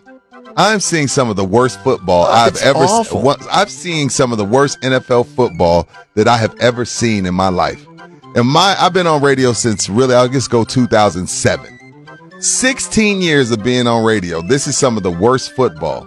I mean, the Texans and Panthers, that was disgusting. Just because a game is close or comes down to a field goal don't mean it was good football. Disgusting game. Even the Chiefs and Broncos. Ugh. Did you see anybody watch the Chargers and the Bears? Uh, uh. I like that quarterback for the Bears, though. You got to. I mean, you got to pick like I something. like right? the underdog like that. Green Bay, Minnesota, awful football. Nothing there. There's no there there. Awful football. No, nothing there. There's nothing going on in Tampa Bay. There's nothing going on in Atlanta. There's nothing going on in New Orleans. There's nothing going on in Phoenix. There's It's nothing going on football. in LA on either side of the ball. Uh, there's nothing going on in Minnesota unless they trade it for a a Tannehill. I, I, there's so much bad. The. Jags Steelers game, wake me up. It is time for Tomlin to just uh, I don't know, man. Wake me up. There are a lot of boring football, but football is king. And when you got fantasy, when you got gambling, it's gonna it's gonna remain king. But that don't mean what you're watching is good. Bad football yesterday. Did you see what the Rams did against the Cowboys? Disgusting. Need a lottery, man. Need I a mean, you think about five of the Cowboys' seven games were done at halftime. That is that is that, is that fun? Is that entertaining? when the game is over at halftime. What was it? Thirty three to three at half.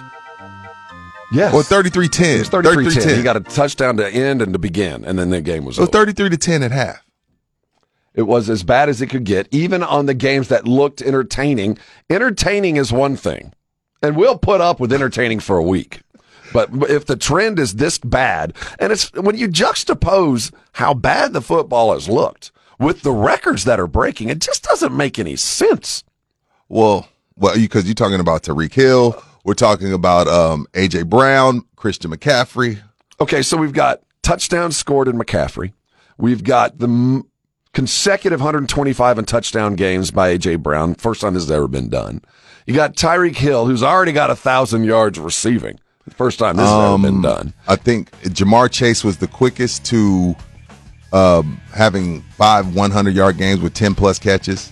So yeah, we're breaking records all over the place. Uh, only where the rules are allowing it. Right, because it is an offensive league. We got a lot more to do, and it won't be any fun unless you're with us. Coming around the corner, we're looking at the Cowboys in depth. You're going to hear from Dak and Mike McCarthy and CeeDee and all of them that won. It's R and R. You're on 94.1 San Antonio Sports Star.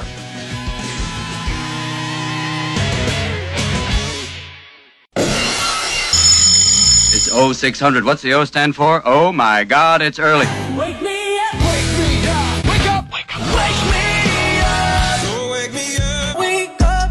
Thompson, Ginobili the other way in transition to the back with a left hand slam. I want some nasty. Rudy J, Cowboys win. How else would you settle this game? How about them Cowboys? Begin each day as if it were on purpose. I wake up in the morning, I piss excellent. R and R in the morning on 94.1 San Antonio Sports Star.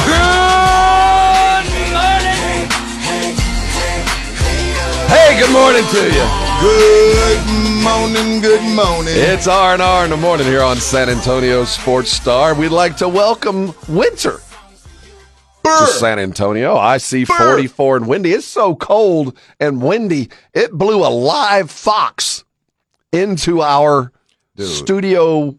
Uh, it's not in our studio, No. in our courtyard at our building. There is a lot. It's like a zoo. It's like we've got a like a zoo animal. We got windows. You can go see a fox. Right. called Tim Morrow. So what? We do we, gotta- so we got it. So uh, break down to why it's uh, it's not a big deal to see the fox, but break down why it's There's the no is here. doors. or fences or anything. Our building is built around two courtyards that are built inside of the building. So the only access to get to the courtyards themselves, which are surrounded on all four sides by building, are uh, you know a couple of glass doors on the interior part. Saturday, you know, the guys that are here see a fox on one of the courtyards. It's been here since Saturday. Now, uh, Greg Shelton, our resident animal trainer, uh, has left food and water. The animal is, you know, is being protected in that I ain't going out there. I ain't going. And we, I believe we've got somebody coming to get it. But right now, we got a live, uh, you know, silver red fox. You know, around. I, I don't. I hate the fact that my whole childhood was a lie. Because on television, cartoons, everything, I was led to believe every fox was red. that fox is silver. Yeah, my- See, even my wife is- was like, is- "That's a coyote. That's not a fox. That's, That's no, not- that's a fox. That's a coyote." No. That's a fox. And the only good fox is a dead one coming from a chicken What- owner. what- oh, okay. See, you. So I don't you like foxes at all. because they mess with your egg They, count. they they take care of the chickens pretty quickly, and they can climb trees, and they got a weird noise. So to that's what we think happened. We think this fox, well, Jimmy down the hall, KTSA producer, says, I think the fox was chasing a squirrel up the tree. Squirrel is quick as hell. Put the Tyreek Hill on him. Fox comes up over the ceiling, drops about five feet, lives to see another day. We got water and food out there for him. Alpha is, I mean, our freaking logo is a dog. yes, that's very true. well Alpha, said. Alpha, we love animals. We taking care of them. But yeah, we got to have somebody come and get them. Because if it was up to Rob, We'd already taken care it of them, if you know might what be- I mean. It might be like, it's so There'll be some house cats that are going to. Let me tell you, that fox running around here. There's some house cats ain't here today because of that fox right out there. I guarantee it. So, but are they like they're not like bad as like feral pigs, right? They're not like tearing up land. No, but they'll See- they'll eat. They'll get your dog. They'll get your cat. These that's a wild predatory animal out there. That's not a. Everybody just looks at these little foxes. Go, oh, how No, cute. Jimmy down the hall's like, man, I feel so awful. I want to take him home. That thing will chew your throat out if he gets a chance. Let me tell you. Nobody looks at these Jimmy wild feels- animals like, Jimmy oh, wants that's to take cute him home." coyote. Who would want to shoot a fox? I would. I'll take him down. What the hell is going on, Rob? Because I guarantee you that see, you thing, know, we you- let, you- if we let it out in this neighborhood, there will be a, a puppy will not survive in the next two weeks if it's outside. I've watched a fox run from the woods, grab a kitten, and run back into the woods in front of us. I've seen it happen. I So no, yeah, you like, nah, get him up out that's of here. a predatory animal. Don't let its pretty coat. Peter, email Rob. No, there's a place for No, it, I'm just kidding. not No. in the neighborhood. No, not in the neighborhood. And that's the second one I've seen because I remember one morning I got here and he scattered off. I don't know if it was him, but I've, that's my second fox I've seen here at Alpha Media. And those things are smart. If you see them, there's a problem. If you see them, they're the- hungry, they're hurt. the- yeah. You should never see a fox. If you see it, it's not doing well. There's something wrong. It's overly hungry, it's overly thirsty, or it's hurt. They're not going to just come out and let you see them. Hmm. Anyway, that's the life around the uh, radio Rob ranch. Thompson going, pull that back up. oh, YouTubers. Shout out to our YouTubers. Rob Thompson going, Elmer Fudd was not on my bingo card this morning. Wascally Wabbits will take care of you. Well, see, Elmer got the, what was that? That was a double barrel Elmer. yes, man. He, then he went old school slug hunting. Yeah. Anywho, The uh, Spurs got slug hunted last night. what the hell was that? No, I'm, I'm gonna just say it, Rob. I was I was Mm-hmm. trying to be nice. It was too early, but since it's eight o'clock and people in the car and the sun's coming out, we got foxes. Get get get Jeremy Sochan away from my point guard position, please. It, it, it, it, it's just not. It's not it gonna work. There's no there there. It's not what he does. I appreciate the experiment. Maybe you know we're about to play Phoenix twice in the next couple of days, Tuesday and Thursday. Maybe I give him them two games to see if it could get any better. But last night it came to a head, and I, again, I don't know if that was because the Clippers, you know, suffocating defense, or just because the Spurs had went out Saturday night. I don't know. 123 to 83, a 40 point loss, and the Spurs were never in it. I mean, it wasn't even close. Uh, eight turnovers in the first quarter. I think it had nearly 15 by halftime. It was the kind of game where I don't know how Pop manages to get to halftime, much less to the end of the game without benching everybody. I, don't, I mean, you want to talk about Pop's a He new finally man. did. At some point, you got to just got to call it what it is and say this ain't going to happen. But what concerns you is this is a young team, and I understand losing to more savvy veterans, and there's more no more Which is- savvy which uh, veteran That was team. some of that last night. Some of that was that. And the Clippers just came and said, "All right, young fella, let me show you what to do." And, and Kawhi, Voldemort, just embarrassed Sochan at every turn. At, every turn, Yeah, Jer- Sochan Jeremy was, was not outmatched. There.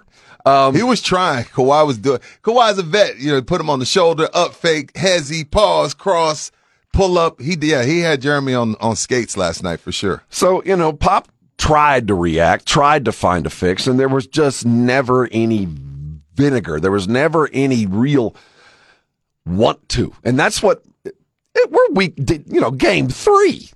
You know, at least you guys can go out there and act like you're excited to be there. It's your first road trip of the year. Those guys acted like they weren't scheduled to play for another hour. I, I don't know what exactly was going on. They didn't The- wake some up of the time. turno- some of the turnovers, like again, Pop just kind of looked at him and like, what the hell are y'all doing?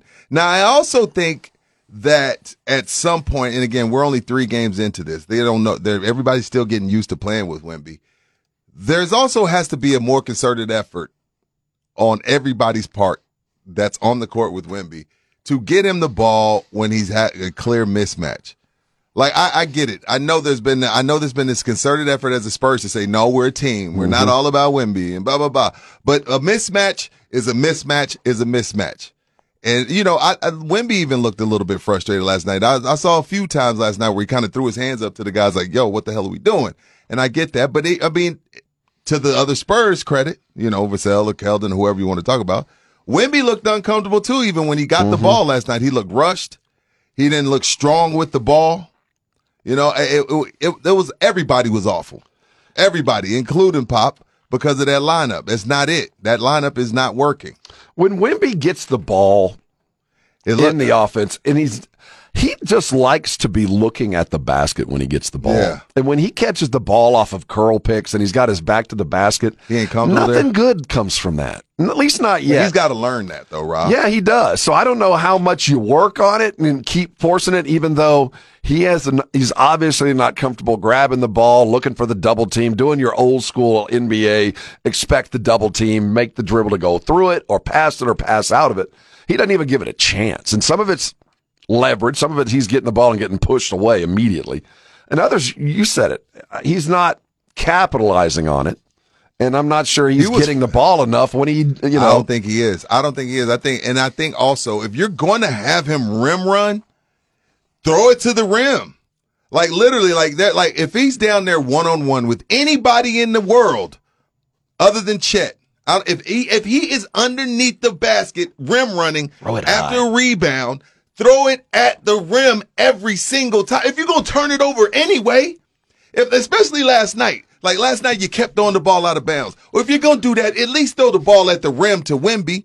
Because again, only Chet Holmgren and Porzingis are the only people I'd be like, no, nah, I'm not gonna throw that. But if Nicolas Batum, who did block one, but for the most part, if Nicolas Batum is running down the middle of the floor with Wemby, I'm throwing the ball directly at the rim and and see what happens. Versus throwing it to damn Popovich on the bench and creating another turnover. What are we, why are we having them rim run if we ain't gonna throw it up? Throw it up there, dog. and I, you, it almost feels like they are working on. Okay, we're not getting there yet. That rim run's always going to be there. What I want you guys to do Oh, right now All is right. run through the offense, Okay. and I think, but I don't agree with that. But it just gets you get the sense that we all know if you throw the ball high on a rim run and you do it eight consecutive times, four of them he's going to score, two of them he's going to get fouled. On a night where you got 25 turnovers, what what's the worst that could happen? So that's what veteran teams do, I guess. And he's trying to run through some stuff. It's hard to watch. Now, the, the, the point guard thing is going to be an issue until it's addressed. And I think that they're waiting to get Devonte' back in the fold just to kind of work on rotations to see where he's not a point guard, but he is a guard. He might be the best point guard on the team. though. and maybe that's be. the answer. He didn't play last night. I don't know if that's because, you know, he's coming off a suspension and they're trying to get him up to speed. They don't want to run him out there too soon and, you know, maybe pull a hamstring or, you know, mess up something fast twitch wise. But it may turn out Devonte' Graham's the best option at the one. You brought up something that is worth watching, and that's just the general wind that Victor has, and some, the expectations of a guy who every time anybody talks about him says he ain't seven three. Everybody, every time anybody brings, so a guy who obviously by anybody who's standing next to him is probably seven five by now. Yeah. There's, I guess, physically, and I can't wait to have Dr. Garrett on to talk about the wind and how much Yeah, he just effort you can get from that size and for how long. different. Like again, everybody in the league I saw Embiid, that's a joke. I saw a lot of guys around the league these first three games sucking wind. That's a different type of running they do, and you don't really know until you're like you get to observe a game courtside. It is so fast. So these first couple of weeks, guys are getting in game shape. I get it, and I'm just paying attention to the Spurs though.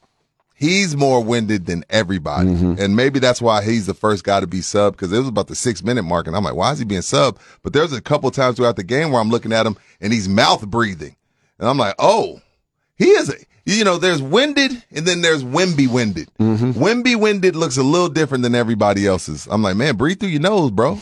What are you doing? Close your mouth. Don't grab your shorts, man. Everybody can tell. Oh, breathe through your nose, man. You know, catch a fly. The uh, hockey line change, you know, you figure Yeah. he's going to be running five and sit down for Right. 30 and back in for five. Um, I think we're headed that direction, but there's sometimes without him, last night without him, that offense was a little bit more direct. Because it, because you when he's out there, even though I don't think they're getting it to him enough, when he's out there, you're constantly thinking Mhm. about it and things get clunky. Assists, they had 21 assists and 25 turnovers. Of those turnovers, 15 of them were steals. So Yeah, Paul George had like three in the first quarter. 10 of them unforced, uh, just bad passes, lazy passes. I do think of the three games, the one trend that I am happy with, and there's other good things, but I think Cedi Osman is turning into that sixth man I like Cedi guy From what can I've do seen, some stuff. and he's not scared. He puts it up, shoots a good percentage from three. I like Cedi. Yet again, a great, a great grab from Pop. One of those Well, that won't be talked about. It was one of those ones where it was out of left field for me too when they when they when they went and got him. But I was like, oh, I remember him. I like his game. Put him in that Rudy Gay. Yeah. you- John, just go get a professional bucket getter, and we'll find a way to use them. Amen. Coming back, the Cowboys. It looked spectacular, but how did they get there? McCarthy talked about the connection between Dak and CeeDee, and it was extraordinary last night. When you look at the numbers, it's been ongoing. Also, looked a lot like Tyron Smith was a healthy scratch. I don't know what the heck's going on there. We're going to hear from him regarding Tyron and what we should consider him week to week as just a guy or a starter. More Cowboy talk as they come off a tremendous win, and boy, it's a big week. We're going to get you ready for Philadelphia all week long because we are your home for the Dallas Cowboys. Coming back, we'll prove it. This is R&R, and you're on 94.1, San Antonio's Sports Star. They're going to blitz Stafford. He throws it to the left. Picked off by Bland. He's done it again. Look at me. My eye came back home. A house call Did he say Bob for Bland? DaRon. Bland. I see you working, Sham. Bob Bland, he's done it again. I see you working, Sham. that is deep. For I see you working, Sham. Brad Sham on your Dallas Cowboys radio network. It's yes, DaRon Bland, yet another pick six. That makes three if you're keeping score. Uh, Trevon, hope you're enjoying your rehab. Uh, you know what? Who sent me this? It was a Pro Football Focus. My buddy sent it to me though. PFF's Twitter. DaRon Bland, three pick sixes, has caught more TD passes than DeVonta Smith, Tee Higgins, Tyler Lockett, Jaylen Waddle, and Calvin Ridley. Uh, you know, the, uh, I That's have two crazy. of those guys on, on fantasy teams. Are you serious? I have two of them. Yeah, I've got Waddle, and uh, who, He caught one yesterday. He did finally. Of course, I didn't start him. Yeah, he- it said, "Oh, you got uh, Tee Higgins." yeah, and Higgins as Okay. well. Which you know, Burrow's is finally coming. DeVonta Smith though, he's had the dropsies, but he won't this week. No, You know? you, here, uh, here it comes as the Cowboys get ready to take on an Eagle team that was uh, yet again. What's the term? I like the another adversity game. You when you talk Philadelphia, Rudy, you, you keep bringing up adversity game because they're seven and they one, They don't do anything pretty. but they don't feel like a seven and one team. Is that is that a fair statement? And I feel like a really good football team, but every week in the fourth quarter, I'm watching a game that they could lose. Uh, Fa- every fair. week Fair. in the fourth quarter. Now, the good side of that is they win them. The bad side of that is they're letting teams stay close to them that shouldn't be that close. Yeah, I mean, to let Washington score 14 points on you in the fourth quarter is weird. You're down 17-10 at the half. That's why I say it's adversity wins. But they just they always find a way. Now, I do got to give Sirianni and the offensive coordinator um, a nice little. Oh, okay, I see y'all working.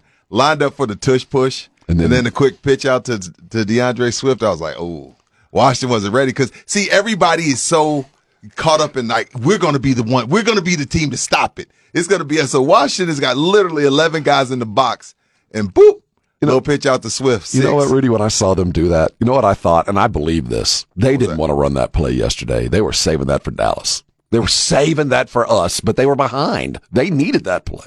But that's the kind of thing that you rate all season to run that one non-tush push to go get And the it play. worked. And it worked, but I think they had to do Well- it against a Commanders team that they didn't want to have to use that against them. They wanted it this week. I'm telling you that they they've been doing this early. all year long, just setting up. Now there's a deep pass off that play as well, but the tush push finally or the brotherly work. the brotherly shove. Can we adopt one? Which which do you prefer? I like brotherly I shove. do too. That actually has a now this is what I'll say, Rob. And we were talking about that. We're you know we discuss football in our little group chat all you know all Saturday, most Saturdays and most Sundays. And Minutes is like, man, the Commanders are working over Philly. And at that time, it was the first half, and I was like, well, that's not good for Dallas if Washington beats Philly. I don't. The last thing you would have wanted as a Dallas Cowboy fan is Philly coming into Dallas after losing to the woeful Commanders, because then they, you know what I mean. It's a different type of, um, Yeah, you I'll know what I mean. I, I, this is better. I mean, again, you still got to do it on the field, regardless of how this went down, whether they won or they lost. But you would not want a wounded, beat up, mad at the world Philadelphia Eagle team coming off of a Commanders loss at home. Because this is in Philly, right? It's in the link. Cowboys are starting. They got the Cowboys at a three point dog. Which uh, means it's an even game on the road, down three. I think that I think that's probably appropriate to what See, we that's saw. when you know you've been around gamblers a long time. When you when you start breaking it down like that, like damn, Rob. Well, the road's worth two and a half, so you're going to get that off the top. You know, the, the bye week it did show there was a little bit more energy in their steps. There was seemed to be a concern. and a little effort. rust with the offensive line. I don't know if that's because of tiring or what, but yeah, Three plays they were not playing, but they did get themselves focused, and they did just open up a can of whoop ass. Mike McCarthy talked about what they focused on during the bye. during the bye week. Well, I mean, when we looked at the offense during the bye, I, I think it's just like everything. You, you, you really chew down on it and, and take a lot of the situational football out of it. Uh, because, you know, obviously with these big victories, you know, just, you know, we didn't punt until we got the four minute offense here at the end. Um, so, you, you, you know, you have to look through that. So, um, and just focus on the direction you want to go forward. So, uh, you know, our, our statistics, um, you know, and I thought the analytics department did a really nice job on their deep dive. And, you know, one of the things that come out of it was, you know, we didn't start very fast last year, you know, and, uh, you know, we were actually, you know, from a production standpoint, uh, further ahead. So uh, I, I think it's just like anything. Statistics are excellence, the analytics part's excellence, but just really stay true to the video and make sure we're giving these guys opportunities. We definitely came in here today and felt like we needed to tilt the game more to the passing game with, you know, when we felt these guys Hmm. were, um, you know, excellent in, in the pass rush area. And, you know, and as you asked earlier, you know, the question on the, on how it started. So uh, I think it's just trying to grow grow the offense, grow the defense, you know, all, all the way through. And uh, like I said, I, this, this has been a great week because you know just the amount of work that we got done with the players, the extra work, and then um, with the excellent reward today with the win. Hold on. I I got to give my guy Rob some flowers right now. I got to give Rob some flowers right now. Let's rewind to last season. Rob and McCarthy went back and forth a few times on different topics, but the one topic that stands out to me, Rob said, "Hey, coach, what is up with these slow starts?" And, and Coach McCarthy says, uh, I would agree start? with that. what you're talking I'd like to see the data on that. But then right now in this quote, he said, well, our analytics department did a deep dive and what they found was we didn't start fast last year. But he argued Rob down last year. Like, no, Rob, you know what? I want to see your facts. He said he fact checked He Rob did. live on air. But now you're admitting that last year y'all started slow. Hey, Rob, give, give, give that man, Well, give that man a round of applause and some flowers, man. You you knew what you were seeing with the eye test. You didn't need the analytics department for that. But did did you can do you consider uh, obviously the first four plays? I don't consider don't this a slow start. I don't either. In No, fact, you not. put in our group chat, and I will contend that was the best play calling McCarthy's had with the Cowboys. I don't sure. know what was going on and how things flowed, but after those first four plays, and for the next, I'd say 20 minutes, Mm-hmm. Mike was dialed in. He finally got in the rhythm. Yes, and there's something to that, right? Just getting in that play calling rhythm of bang, bang, bang. It, wasn't going to happen overnight. He hadn't called plays in six years, seven years. I don't know how long it's been since he called plays in Green Bay. It's so funny that he fights it and Dak Prescott fights it. But Dak, dude, you are better when you're moving. He's better when he's moving. You're just battered, bruh. I don't. I don't know why you won't admit it. I don't know why McCarthy won't admit it. Yeah, I don't. I don't either. Uh, what I, I, the one thing I will say about yesterday's game, Rob, I feel like when the game was sealed was, and I think this was probably would if you would ask him, it'll be too late by the time we talk to him. What his best moment in that game was. The Rams come out in the third quarter, go down, score, get the two point conversion. At that time, it's they're only up 16. There's 11 minutes left in the game. The Cowboys, when you talk about complimentary football, the drive didn't end in a touchdown, but they used nine minutes, kicked the field goal. That to me sealed the game, and that to me is what Mike McCarthy, when he talked about, look, I want to be on defense to be able to rest. You got the defense nine minutes of rest, and you extended the lead some. Now, of course, you want to score in the red zone. I get all you want to score touchdowns in the red zone, and we got to talk about Aubrey. Good lord, but that's what McCarthy wants. That drive right there. A third and eight, Dak scrambles for a first down. Your fourth and one conversion, a couple of third down conversions. Like that is what he wants from his team. That's what he means by complimentary football. After you, you know, you facing some adversity, they scored two times in a row because they scored the end of half, then they scored to start. You're only up 16, 11 minutes left, Rob. I'm like, a little part of me was like, wait a minute. This is an mm-hmm. important drive for the Cowboys, and they take nine minutes off the clock and extend the lead. That to me is what he wants this team to be. Sucked the life out of him. Yeah, it really did. Yeah, that was a nine minute drive, like three three third down conversions and one fourth down conversion. Pollard averaged over four yards a carry, 4.4, Yeah. uh, 20 carries. Um, the running game wasn't great, but it was enough. Yeah. And that, I guess after we talk complimentary football, but the difference yesterday was the number four to 88 connection. Dak and Lord. CeeDee were uh, in tune. McCarthy talked about his two skill players. Well, I mean, you can clearly see the connection. Um, in, in, in, in obviously you know, started last year, but you know, just the off season. You know, these guys have, have spent a tremendous amount of time together. You know, the one touchdown throw was was a new wrinkle. You know, and just you know, you don't have that kind of patience uh, as a quarterback unless you truly trust. You know, the receiver at the top of the stem there, and you know, and it was a, it was a tight window throw too. So uh, those, those goes, you know, and hopefully it just keeps going too. But you know, we obviously know that you know, people are going to continue to try to double him and tilt towards him, and and the importance of moving him around. But uh, yes, Dak and CeeDee are definitely connected, and um, you know, had a big day today. The connection was obvious, but I'll, I'll put it to you, Rudy, that as What's up? important as that connection was, that wasn't the difference. It was Dak's attention to the tight ends. Now, Ferguson had a hell Of, what you call it, the best catch the Cowboys this year? Might be. It was the best throw, and it was the best catch for What? the Cowboys this season. That was because he, he, you got to really look back at that throw. He he cocked back and let that thing fly, and he put some cayenne on it. It, it was so hot that Ferg had to end up catching it with one hand, and he did that. And he had a pretty good uh, end zone celebration. Now I'm gonna say this: Philly, San Fran, New Orleans, whoever y'all want to say is the best at Seattle. If Ferguson comes to the party, watch out. If Ferguson comes to the party, if if the, if the trust what Dak talked about, if their trust is finally there, and he and and those two turn the corner, they're gonna be a problem. They're gonna be a real, real problem. And I and I and I and I, and I truly believe that because that has been his safety blanket. If he can find his safety blanket and McCarthy can get nine minute drives and the defense, yeah, all of it come together, we'll forget about that San Francisco loss. Now, this to me has been the primary difference between Kellen Moore's offense and McCarthy's offense. Mm-hmm. Under McCarthy's offense, the tight ends are catching the ball moving downfield. I, I cannot Oh remember one time there where was, there was no a- YAC with Kellen. None, none. It was Yeah. there was four yards, first down, fall down. At least now this the tight ends are not only a safety blanket, they're a weapon. It's Correct. it's fun to watch. Let's look around the rest of the league. The 49ers three straight. Where do they rank in the NFC and how is Cincinnati? Are they truly back? The gumbo's hot. We're talking about it. R&R continues right here on 94.1 San Antonio Sports Star.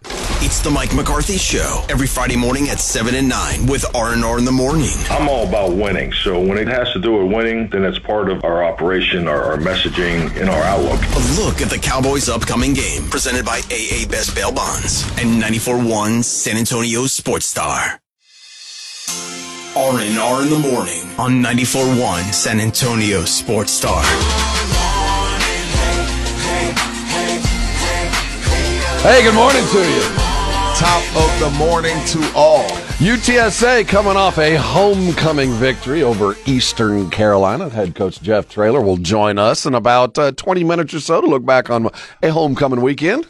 Well, I think we knew they were going. What, you No, about to rain on their parade? no, no, no, no. I, I mean, they, they beat East Carolina, East Carolina Pi- Pirates the homecoming game, but to me, more of the story, and he, they even he even had to address it in the post game, was obviously the uh the money and the Yeah, we're gonna talk about Yeah, it. we definitely got to talk about that because you know he, the thing that coach said that I felt him, and he said that from the bottom of his soul. He said, "Hey, you know, we got North Texas this week." He said they're gonna be practicing in their bubble.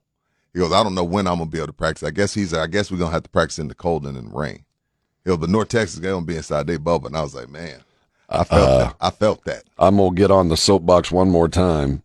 You want to run with the big dogs, you got to get off the porch. Roadrunners. Come on, alumni. Come on, students. If you want to, if you want this, it's right there in front of you. You got the coach. You got the athletic You got department. players. you got the AD who's who's a champion. You got the president that's charging forward. You got everything you need, but you, but you, but you, student, but you, UTSA Roadrunner, you are in the way. If you want it, it's there. But let me tell you something. As a fighting Texas Aggie, I covet something you got. You Hey, better hey, take hey, care hey, of it. Hey, hey, You better hey, take her out. Don't, don't you better don't- tell her she's pretty don't- because don't I'm be, don't be trying to break up. Don't I'm do that. sliding Don't be- into don't be- DMs. I'm just saying. Don't be trying to steal coach from Oh, us. baby, you're beautiful tonight. Don't be trying to steal coach from us. You- got what are you own doing co- sitting at home Your tonight? coach won yes on Saturday. Why? Why he just take you to Cheesecake Factory? Which is Y'all just taking Traylor to cheesecake. That's all you're doing. You're taking him to Red Lobster. Us Aggies, we'll take You him for a what? steak. You know what? We'll I'm take not- him out. We'll show him a good time. I'm not doing this with you. I don't. we don't ain't be- going to the movies. Don't be trying. This to, ain't coffee date. Don't be trying to steal our coach, Rob. Y'all have a coach, and you got We two do. actually. No, You got, got Bobby Petrino and Jimbo. Why you need Traylor? Traylor's here in, in about 20 minutes, and he has a legitimate gripe. He does. Don't. If he if you were one of his players, he'd be talking to you about commitment. If you were a Roadrunner football player, Roadrunner student or alumni, he'd be talking to you about commitment. What does it take to be a champion? Yeah, if we want it, I guess if this is what we want, right? If you we- want it, it's there. Yeah, we can't even be talking about the Big Twelve, where we can't get a practice. If you can't even build a freaking bubble, That's expensive, though, Rob. it is.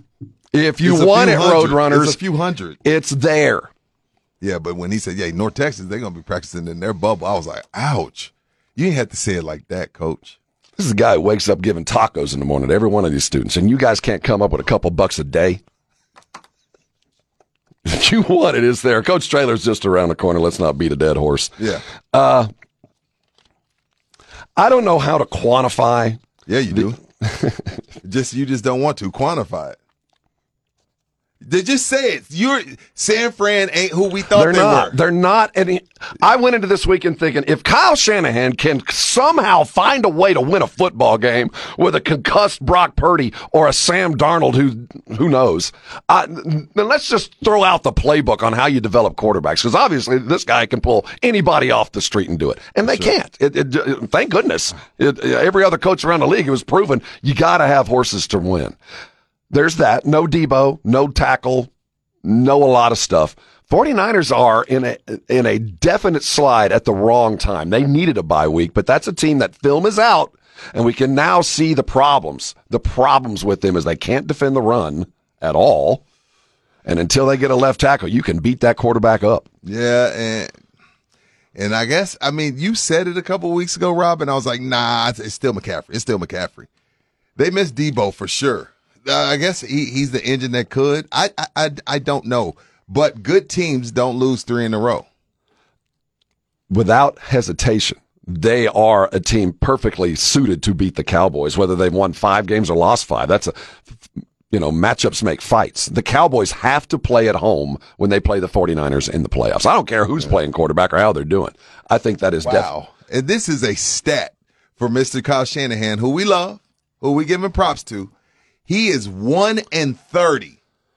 1 and 30 when trailing by three plus points entering the fourth. So what that tells me is if you can find some way somehow to have any any sort of a lead on Kyle Shanahan going into the fourth quarter, you have beat him. That is a crazy stat. By three, I can see if it said seven. I can see if it said 10. But if you have a three point lead on a Kyle Shanahan coach team going into the fourth, you are winning. Well, he has had Garoppolo around for a couple of years. His so there might be his quarterbacks aren't come from behind quarterbacks. there might be some issue there, but that does speak to the quality of the 49ers, who by most still are in the top three or four in the NFC. Uh, Eagles, you said they did it. They won it with adversity. A little bit of adversity. Whatever. Um, I think that what they did was against a, a, I think the Commanders and the Arizona Cardinals are better than their record. I do too. I don't know how much better. Especially the commanders, especially like there were some throws, even even scary Terry. Al put some throws on the money and they were just dropping passes. And now reports are I've been this, I just saw this during the break. Reports are the reason why Jalen Hurts only had six yard rushing. He's nursing a bad knee. They've only faced each other, Jalen and Dak, one time. Now, I don't a two Jay- game lead. No, they're not going to. They're not going to bench him. No, he gonna play. Are you sure they played? Edwin, I thought they hadn't played. e- I thought I could have sworn they had not played each other. Not like as a Jalen as a starter. Maybe came in during the I don't know during the blowout, but I don't know if there's any head to head stats. What's the head to head stats? Oh, and one. Okay, it, so it was that Monday night a couple of years back. So just once. They've only seen each other once in the three, four years Jalen's been here, three years, whatever it is. But I can't wait. What's something's got to give. Something's got to give, and it could be an offensive lineman like for the Dallas Cowboys. We had a late scratch in Tyron Smith, which. Hey man, look, I I, I don't I, I I don't know what's going on in the Bay, Rob, but I would love to be a fly on the wall because Steve Kerr said, Chris Paul, I know we we we brought you in and we said, hey, you're gonna be you're gonna help us win our fifth title, but I'm gonna bring you off the bench. First time in Chris Paul's career, he's came off the bench. Why can't we do that with Tyron? It's, and it's not because he can't play. It's just so the guys that are there can get some continuity. Like, why are we still why are we still waiting around and hanging on Tyron Smith every, you know, neck, knee, hand, shoulder? Now Archie told us that he wanted to play. Mike and the Mike and the gang said no. Thank you, Abel, for subscribing to YouTube. Thank you, absolutely. Yeah. Um, I, now, like that, that is a alone is a little bit of a concern. Hey man, every, when, when, every, every any, anybody can come off the bench if Manu can. Well, no, when when what did Archer say? He wanted to play. He wanted to play, but the doctor said, "Bro, no." Now That's even more concerning now, to me than him not wanting to play, and the doctor's going, "Well, he could if he was healthy." Now the thing is, there's some money tied up in Tyron starts. That's his new deal because he's always so injury prone. There's money tied up in how many games he starts. So I could see why Tyron wanted to start, right? Well, I, yeah, no. I, you know, I, I know, I think that there's something there, but I do think more than anything else, when the doctors are saying, you know, you're you're one play away from being gone for the year or whatever that case might be. And if it, if it was the Super Bowl, you might play, but not now. I think that we're headed toward a time where Tyron Smith becomes a swing tackle, just a swing tackle. A swing tackle. And I don't think anybody would be upset. The only problem is between now and then, Chuma Edoga goes out on the cart. Now we're expecting some news uh, regarding that today when we get the injury report. But uh, they're going to be forced to use Tyron in the short term just because that's all they've got healthy. But I just, when you're talking to your head coach on Friday, as McCarthy said, oh, yeah, as a late scratch, he should be fine. Yeah, you asked him, you said, Tyron, anything there? No, no, no, no, no. It just, you know, making sure. I'm like, okay, cool. We did see the beginning of a new era yesterday. What era is that? It's the Will Levis era in. Oh, you talking Tennessee. about the guy that I told the Cowboys to draft? Uh, his first start, he throws four touchdowns. That guy? That guy. Oh. Now, that was the guy the Cowboys oh, okay. passed on, but they did end up with a. Uh, they ended up with Mazi. With Mazi and, and uh, a Schoonmaker, and they did make a deal for a, a, a previous first round draft pick to have a backup court. Do you think the 49ers are missing Trey, Trey Lance. Lance today? Let we me, have seen me, Trey let yesterday? Let me tell you this. Let me tell you this. Brock Purdy is like I've been trying to tell people for a long time. He's Jeremy Lin, and it started. It's starting to come to fruition. We had now have a legit amount of tape on him and his tendencies and what Kyle wants to do, and is catching up to him. Five interceptions in the last three weeks. His his Lin sanity run is over, and I would tell you, I don't know if they miss Trey because they clearly just didn't believe in him but they're back in the market. Mm-hmm. They're back. And when I say when I say back in the market, I mean you know at some point they'll try to bring somebody else in because Sam Darnold ain't the answer either. But I don't think they're missing Trey because again, what you gave up to get him, if you really thought he was like that, you wouldn't have given him up for a fourth round pick. So I don't think they miss Trey, but I do think they know the Purdy experiment is like okay, like we've we've reached our ceiling with Purdy. Like he's still really he's still good, he's still serviceable. But this is it. This is it. He ain't getting no better. Why does everybody that play for Shanahan start turning into Garoppolo? Well, because they were there. Uh, the guys that he's at. That's why they tried to get Aaron Rodgers. That's why they tried to get Tom Brady.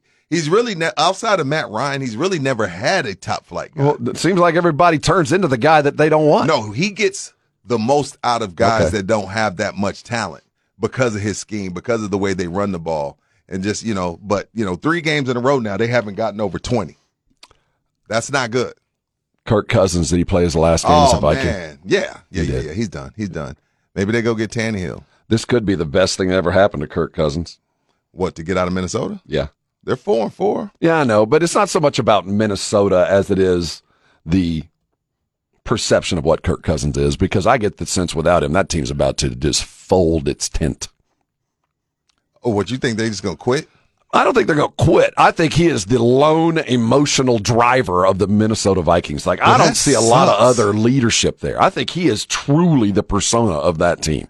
And that sucks because you have Addison, you have Justin Jefferson. Jefferson it's is- unfortunate to see those type of receivers. He's hurt. It's unfortunate to see those caliber of receivers though Mm-hmm. having to deal with whoever that backup was that they they brought in the game yesterday.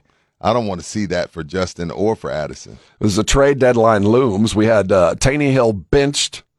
and rightfully so. Maybe on the move right there. Oh, he's Uh, done. If Dalvin Cook isn't moved by the Jets, they're not doing their due diligence. They don't Yeah, they got to get him out of there. Spurs on the road all week long. Some kid named Jaren Hall out of BYU was fifth round pick. That's who Minnesota's rolling with right now. Jaren Hall from BYU, six feet, two hundred seven pounds, fifth round pick. Do with do with that what you must, but four and four is still very much in it. So I would think Minnesota may try to. They're going to try to bring somebody in by Tuesday, by tomorrow. What time tomorrow? Like three? I think it's three o'clock our three o'clock? time. Okay. More likely to make a move, the Cowboys. or me, it's me. I'm more likely to get drafted in the NBA than the Cowboys are making a significant move. I'm not saying they're not gonna make a move, Rob. They may get some no name offensive Mhm. lineman, but like when we talk about significant move, like you know the pie in the sky type move, I'm more likely to be starting for the Spurs on Tuesday tomorrow night than they are making a splash. glory hole. It uh, it certainly matters the way they won. I think we'd have an entirely different attitude if it was close or something difficult had happened yesterday. I think the fires would be a little bit hotter to make a um, make a move. I still believe the Cowboys are shopping more than they say they are. Again, I'm not saying that, especially now with Tyron and this, I'm and with Do, Do, Doga, his ish, his issue with the knee. They may go get somebody from you know someone's practice squad for the offensive line, but you know the pie in the sky, DeAndre Hopkins, Derrick Henry, Dalvin Cook. I don't see that. UTSA 41 points on Saturday took down East Carolina, the homecoming game in the books. Let's talk to the head coach. Anything we need to know coming out of the game as we prep for yet another conference football game in the AAC. UTSA talk coming next with your head football coach Jeff Traylor. Don't go nowhere. This is R&R and you're on 94.1 San Antonio Sports Star.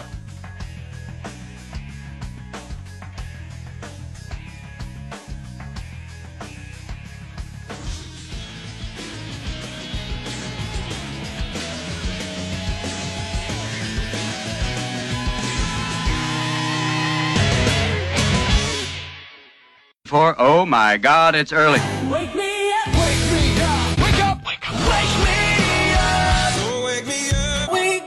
Rob Thompson, Ginobili the other way in transition to the back with the left hand slam. I want some nasty. Rudy J, Cowboys win.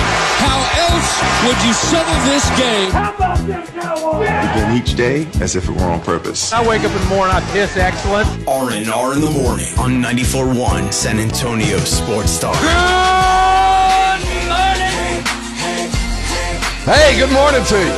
Good morning, good morning. It's R&R in the morning, a Monday edition. He is Rudy. I am Rob Easy E, driving the bus all the way to 10 o'clock. We love Mondays after a nice football weekend discussing victories, especially homecoming wins. Let's welcome on the show Jeff Traylor, head football coach of the UTSA Roadrunners. Congratulations, coach. A good win on Saturday. Thank you. Appreciate it. How you doing, man? You all right? Everything good? Good, brother. You sure? Oh yeah. How y'all doing? Well, Oh, we're, doing we're pretty good. good. Trying to figure out if number two is still wide open. Cephus, your wide receiver, had a heck of a game. Uh, my goodness, uh, where do we start on a game like this? Talk about your starting quarterback. It was a, a nice uh, comeback after kind of a slow start there in the first quarter.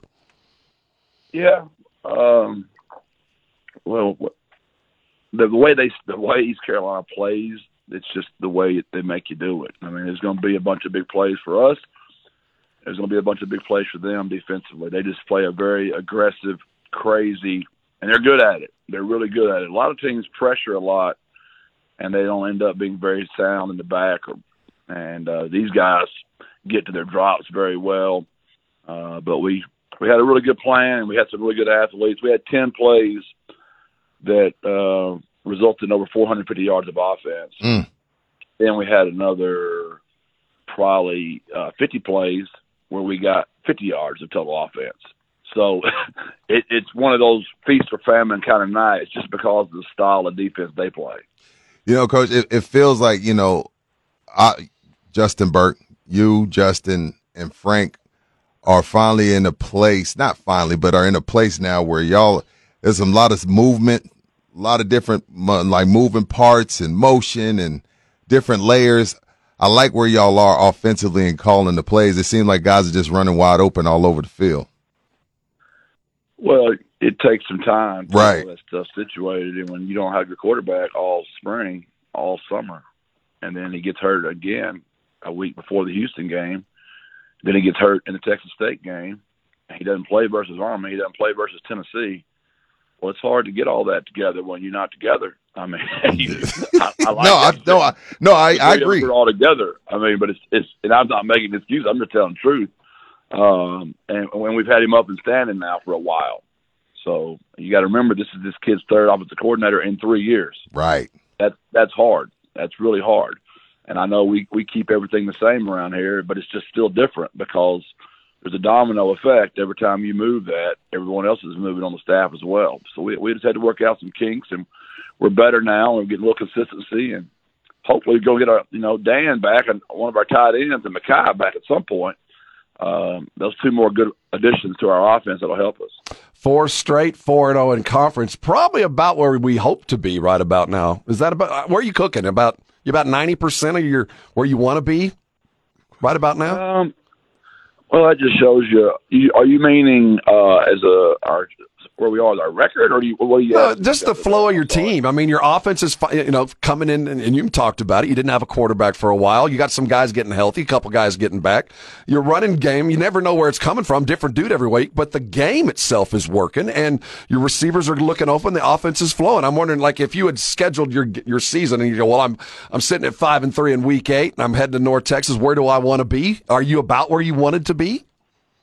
Oh, you know that's a that's a great question. I we I never look at it that way. uh but I mean, if you were to, if you were to zoom out and, and take off your Roadrunner, you know, fan glasses, right? When to play two Power Five schools on the road, I mean, you know, that's that's a load. Uh, we're a new program, and uh, the Army game at home's going to always bother me. I thought we were better than them, and whenever you lose to a team that you think you're better than, that's a tough feeling for the head coach. So I'm just giving you honest talk. No, I got you because, uh, like I like you were saying, from thirty thousand feet, it's my job to look at this and go, you know what? This is about where we expected or hoped to be as you're in your first AAC year. I mean, this is really going well. And as you head up to North Texas, one of those this is a rival. I don't care how good they are. These we all know these guys. Um, these you got to have a team that you're comfortable with to go on a road like this, especially against a team that's wounded like that. Yeah, and Eric's done a fantastic job. Now we got to all mm. remember he didn't go on there take over some place that was broken. True. Team we beat in the conference championship Right. game last year. They fired a coach for not winning a conference championship. I mean, Because yeah, coach, you got him. You got that man fired, coach. I'm messing with you. that, that, that lets you know the expectations of that place and probably how they feel about us, to be quite honest about all that. Uh, so he's done a fantastic job. He's one of the best offensive minds in the country. He's found a quarterback. I mean, just last week they had just taken the lead on Memphis, and then Memphis threw a 36-yard post route with 17 seconds left to beat them. The week before, they just tied up Tulane on the road, 28-28, and uh, Pratt got loose and scrambled in the end zone with less than a minute left in that game. So they've gone toe to toe now, two weeks in a row with the two of the best teams in our conference, and and, bear, and lost in the last play of the game. I mean, figuratively speaking. You know, coach, I, it's what the defense is doing, and I, to me, though, this game kind of summed up the last four years. Like y'all face some adversity, and you just keep plugging away and find a way. But the defense as a whole is doing a great job. But I had to talk about Trey Moore. I mean, another three sack game. That's 12 on the season in eight games. I mean, I, again, I know there's a lot of other guys making plays and it's all, everybody's working cohesively, but it's tough not to talk about Trey. Yeah, it's it's one of the cool things about playing at a place that's been playing football as short a time as we have. You got a chance to break a school record every week, and I was blessed, you know, to get to coach Clarence Hicks Mm. and watch him break the school record in 2021. And now I'm blessed that we've got Trey Moore in here to break the school record 2023. And you know, right out of Smithson Valley, which is a great story. And I Yes. know Larry Hill and those guys are very proud of him. But his just his effort. His he's such a person of high character. His relentless effort. Now he's got some freaky natural ability, but it's just his effort and his character that separates him from a lot of people. He is Jeff Traylor, head coach of the UTSA Road Runners. Uh, four straight wins headed north to take on a rival in North Texas, although they are a bit wounded. But I do want to talk to you about a, a, a press release I got on Friday, Coach, uh, regarding the athletic fund, the athletic fee referendum, where the university voted in just massive numbers against such a fund. I know that's got to be a little bit of a kick in the nuts. That, to me, as a uh, it does. Uh, I- yeah, coach. as he a caught guy who comes from with a university where we understand the value of what's I going on.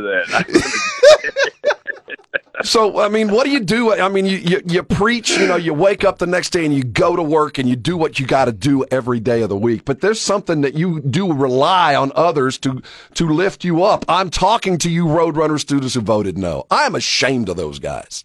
Shame on you. Well, I just, I just like I said in the press conference after the game, Mm-hmm. you just can't mistake, you know, a comma for a period. This is a pause. This is not a stop. Right. Uh, we we've got to keep battling. We've got to figure out what that is. Uh, we will not continue to stay successful uh, if the you just can't keep doing more with less. And I, I know that's a great quote. I love it. I'm proud of what our kids have done. I'm proud of what our university has done. But just a, a small example, and I, and I know people are like, "Well, you've got real problems," but you know, this indoor this week, like it's it's tough to practice right now, and, and North Texas is going to be in there indoor all week, and we're going to be out there in this stuff, and you you can't get much better. You can't get a lot better when it's this cold, this windy, and raining. And and I know everybody, them old school guys, will be like, "Well, we did it back in the day." Well, Mm-hmm. Mhm. that was back in the day. I mean, you need to get good rep uh, to snap the shotgun. Well, get under center and run the power eye. Well, those days are just gone, man. They're not there anymore. So, but we also need a baseball field. We need to practice. We got practice for, for our volleyball and our basketball, and we've got soccer taken care of now. We've got football, except for the indoor and the infrastructure. You know, we're we're last when it comes to that football. We're tenth out of thirteen. Now with Army coming in, we'll be eleventh out of fourteen. That's just hard to do more with less. But as long as I've been here, somebody in this community stepped up. Uh, I overspent on recruiting last year just to stay in the game, and we had a booster that covered the deficit for us. And as long as I've been here, there's always been another miracle right around the corner, and um, I can't wait to see what the next miracle is. Hey, coach, just real quick comment. You know, it's better to ask for forgiveness than permission. I don't blame you for overspending. Um, Well, my, my, my AD knew I was doing it. I just assured her there was going to be a booster that was going to oh, okay. take care of me. I just didn't know who that booster was, but the Lord provided, so we got out of that mess. Hey, coach, and and I, so we're not pointing fingers. We're not going to point fingers. But do you feel like, as a collective, it was a good enough job done letting the entire student base know to even go vote on this? You know, And I don't want to point I fingers. I'm just asking. well, I mean, all you got to do is look at the score, right? And then you got to make some decisions on how we're going to get that all fixed. And you got to look at the score. You know, the, the, the, the, we got our teeth kicked in, to be very honest with you. Or, as my man Rob said, he put it a whole nother way, right? Got kicked So, in the uh, nuts, we, man. We got to reevaluate. We got to be empathetic. You got to listen. True. You got to get all the stakeholders together in the room at the same time, and, and you got to work stuff out. And I know I shared a corny Gilmer High School story, but we lost two bonds while I was there, Right. and uh, trying to get a high school, and we we were having more success than we've ever had in the history of the school. But the third one we got done, and we have one of the most beautiful, you know, structures in the in the country, really, in Gilmer, Texas, because we got all the stakeholders together in the room, and we all listened, we all gave a little bit, we all took care of each other, and got it done. So it's going to work at some point, and I don't know when that is, but we'll get it done. That is Jeff Traylor. I agree with you. And it's uh, wake up, you just go to work and get it done, and it's up to other folks to live up to their end. Coach, congratulations again on a great win. Uh, we look forward to a good week of work. I cannot wait for North Texas. It is always a fun one. Yeah, those rivalry games, you know, that you can throw the records out the window and the point spread and just put the ball down and go play. It'll be a fun week. Absolutely. Good luck, Coach. We look forward to talking to you next Monday. Same. God bless. Birds up. God Yes, sir. bless and birds up. All right, I'm gonna talk. I'm gonna let Coach go away. Hang up. Hey, T-shirt fan, UTSA Are you talking to T-shirt me? fan. You talking to me? A minute? Here's the thing: you guys have always had a Longhorn T-shirt in your in your drawer. You've always had an Aggie T-shirt in your drawer, right? And it's easy to be a fan of another school when they're picking up the tab. When all you got to do is pull out the drawer and put on a T-shirt and say, "I'm a fan." Have you ever heard that analogy between pigs and chickens and breakfast? Who's committed and who's involved? Mm-mm. The chicken's involved in breakfast. The pig is committed. That's the bacon, committed. The chicken is involved. We got a bunch of bunch of road runners that are involved. They ain't committed. I never, I ain't never heard Coach laugh so hard. Because he knows what I'm talking about. You caught him off guard.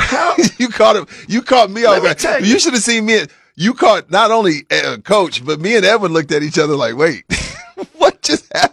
Because let me And he was you. like, "I needed to hear that because it is what happened. He you got know kicked in the nut." how many football programs across this country who would kill or die to have access to a Jeff Traylor? To have him in your building who is willing to beat the streets, feed kids tacos, beg for money everywhere? You think Jimbo Fisher has to put up with his crap? You think Jimbo Fisher has well, ever Rob, had that's to two, look that's apples and oranges, no, Rob. It is. no, It's apples and oranges, what? Rob. Here's the problem. You're competing against them. you are a high D1 program. You are now in that But this is the thing, Rob. I don't know if that entire I don't well clearly they're not. This student body ain't about football. No. And and if they're not about football, then I don't know how this like this isn't this was like Roger Clemens and Barry Bonds vote for the getting in the Hall of Fame. Like it was a long way away. Like this, this if you don't know, what we're talking about. UTSA had a vote on if they wanted to raise the fees for the athletic fund, and it was about five thousand students that voted, and it was like seventy percent against. Seventy percent was against it. If for those that aren't in the know, so what that tells me is if I'm Edwin Hafner and I'm at UTSA and I'm a junior, I, I didn't come here because of football. I came here because I like UTSA. It's in my hometown. There's a bunch of nice apartments, lock and tears across the street, cool vibe. Like I'm not like if I go to A and M, like your boy, your your son's at over there, he knows like, yo, this is about I'm football. coming to hear Yeah, I'm going to go to the games. I want to like chose that- A&M for that This reason. student body clearly ain't about that action. And the thing is, what concerned me is it's not going to get any better than it is right Yeah. now, UTSA. You're not going to win more Well, the- often and be any better. I'm telling you. No, you're right. But the problem is, Rob, is it's almost like I remember in the movie Moneyball when Brad Pitt went into his owner and was like, "Man, I need more money," and he was like, "Dude, you're doing fine without it."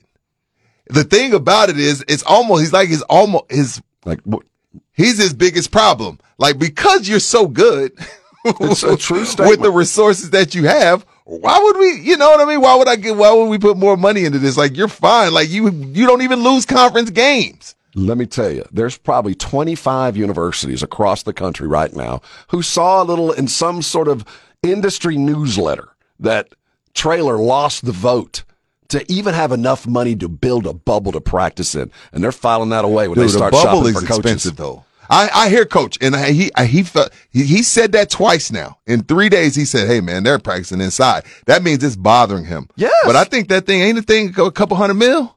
What we getting at? Yes, it's a couple of hundred oh, million dollars. it ain't, well, no, it's not. But I No, think what they need is a couple of hundred million dollars. I don't expect Man, North immediate- Texas bubble looks nice, and it ain't even really that spectacular. But it's like, damn, they have one. because they understand the value of what the football and athletic programs bring. Roadrunners, shame on you students. Amen. We'll be right back. This is R&R. You're on 94.1 San Antonio Sports Star.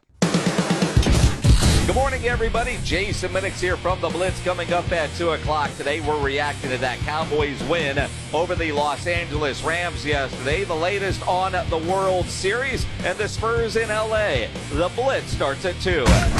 Rob, you there today? Physically or mentally? Uh, about 80%. Both sides. Rob is like Mahomes. He playing hurt. I'm today. playing hurt. A flu game. Not quite the same. No, you, I'm no, not having Don't flu say game. the f word. Okay. I'm not having the flu game. No, you know what it is, Rob. It's um, you're not the only person. It's I know, and it seems weird because it's lasted so long, but the cedar is real, and it's getting blown around, and it is kicking your ass. It's it's I it, I think it's allergies, bro. Because tell you. again, you would you would like you don't you're not like weak or nothing like that. It's like it's the worst allergies. This cedar is like high high right now. Whatever I think it's kicking your ass. it is has got a hold of me.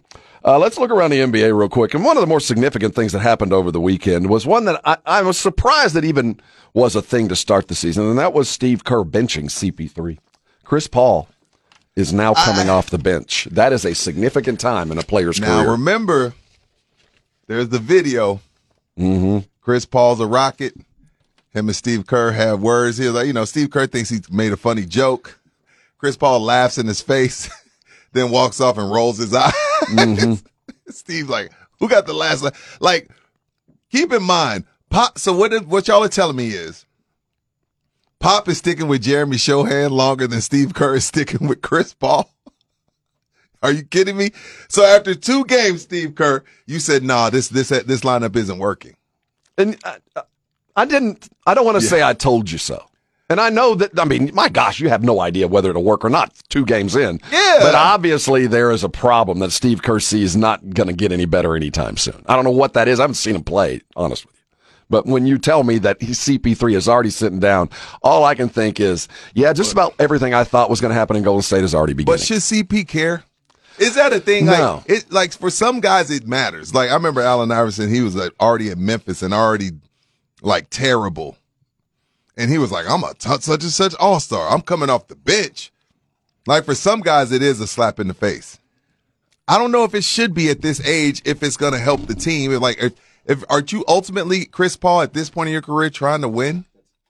He's chasing titles. That's all he's doing. Okay, so then if now I don't agree that Steve Kerr should have benched him two games in. That see, that's what Like, I let's find do it. very let's do interesting. it to see. twenty. Let's get to a quarter of the way in before you bench one of the best point guards of all time. But obviously, he has seen something earlier, and I'm a big believer in failing fast. So I don't think this has been a failure that quick. But when you see that, the conversations behind the scenes, the politics behind telling Chris Paul, you are coming off the bench. I don't know. I would love to have seen how that conversation went. Uh, I don't know if you do it with everybody around or nobody around. I'm not sure how you handle Right. that conversation. Uh, looking around the rest of the league as we start dressing up. Um, Joker got a play a chance to play against uh, Chet Holmgren, and boy, did they pounce on Oklahoma City. My Denver gosh. still looks good, and and and Joker, he he hasn't played. I I promise you, I have no facts. Joker has not touched a basketball since Game Six of the NBA Finals. Probably not. I firmly believe that. And I don't know if y'all saw. We're gonna get to the comment on Chet. Did y'all see? There was a pass from out of bounds from full court, full length of the court from out of bounds that he just took on a dime to Aaron Gordon, and it's to Aaron Gordon for an alley oop dunk. As I swear, I'm not just living in the moment. It's one of the five best passes I've ever seen in my life because it was just like, oh, the defense ain't paying attention. I'm just going to throw a lob the full length of the court, like a perfect lob, the full length of the court from the sideline. I didn't And see the just- highlight. Look, look at this. I Is mean, it one you- armed or two? One, what- dude. Uh, look at so this. You can watch it while pass. Oh my dude, gosh! Look, look, and it was a perfect lob from 80 feet. Like I, it- it's almost not fair how easy basketball comes to him. He and he don't care. I think and they look the head. good. I think you hit it on the head. He's going to play a couple of years. He's going to go back and, and just call him one day, like, no, no, I'm not coming back. I like being with my I horses. like my I'm horses. done. I, I've won enough. This game's too easy for me. I got 300 million. He said Chet needs to get fatter. Yeah. because you know why? Because Joker don't know how to tell a lie. No. You're like, y'all No. gonna ask me a question. Oh, he probably needs to get fatter. Probably needs to be fatter, you know, like me. Who's the best team in the NBA today as the season oh begins? Oh my God, you already want to ask me No, that? just today. I'm, I'm trying to figure out where we Denver. sit. Denver, far and away, right? Denver. Far and away. It's going to be interesting tomorrow night to see Phoenix and the Spurs. And the only reason I think it's going to be interesting, I think they're about to get pantsed. But I want to see if, if I'm Pop. I, this is when I want to roll Sochan out. I want to roll out the tallest lineup I can put on the court. Legitimately, and keep them out there as long as I can, just to see what I can do to that Phoenix offense. Just I want well, hell, everywhere. Well, Booker and Beal are hurt. So Yeah, there you go. Maybe they don't necessarily need to do that. Hey, let's talk some football with an expert. His name is Todd Archer, and he writes for ESPN, and he's our regular guest. And he'll be here next as we look back at a Cowboys phenomenal complimentary win will be the term of the week. Cowboys win. We talk with Todd Archer. Don't go nowhere. We'll be right back. It's R&R, and you're on 94.1 San Antonio Sports Star. It's 0600. What's the O stand for? Oh my God, it's early.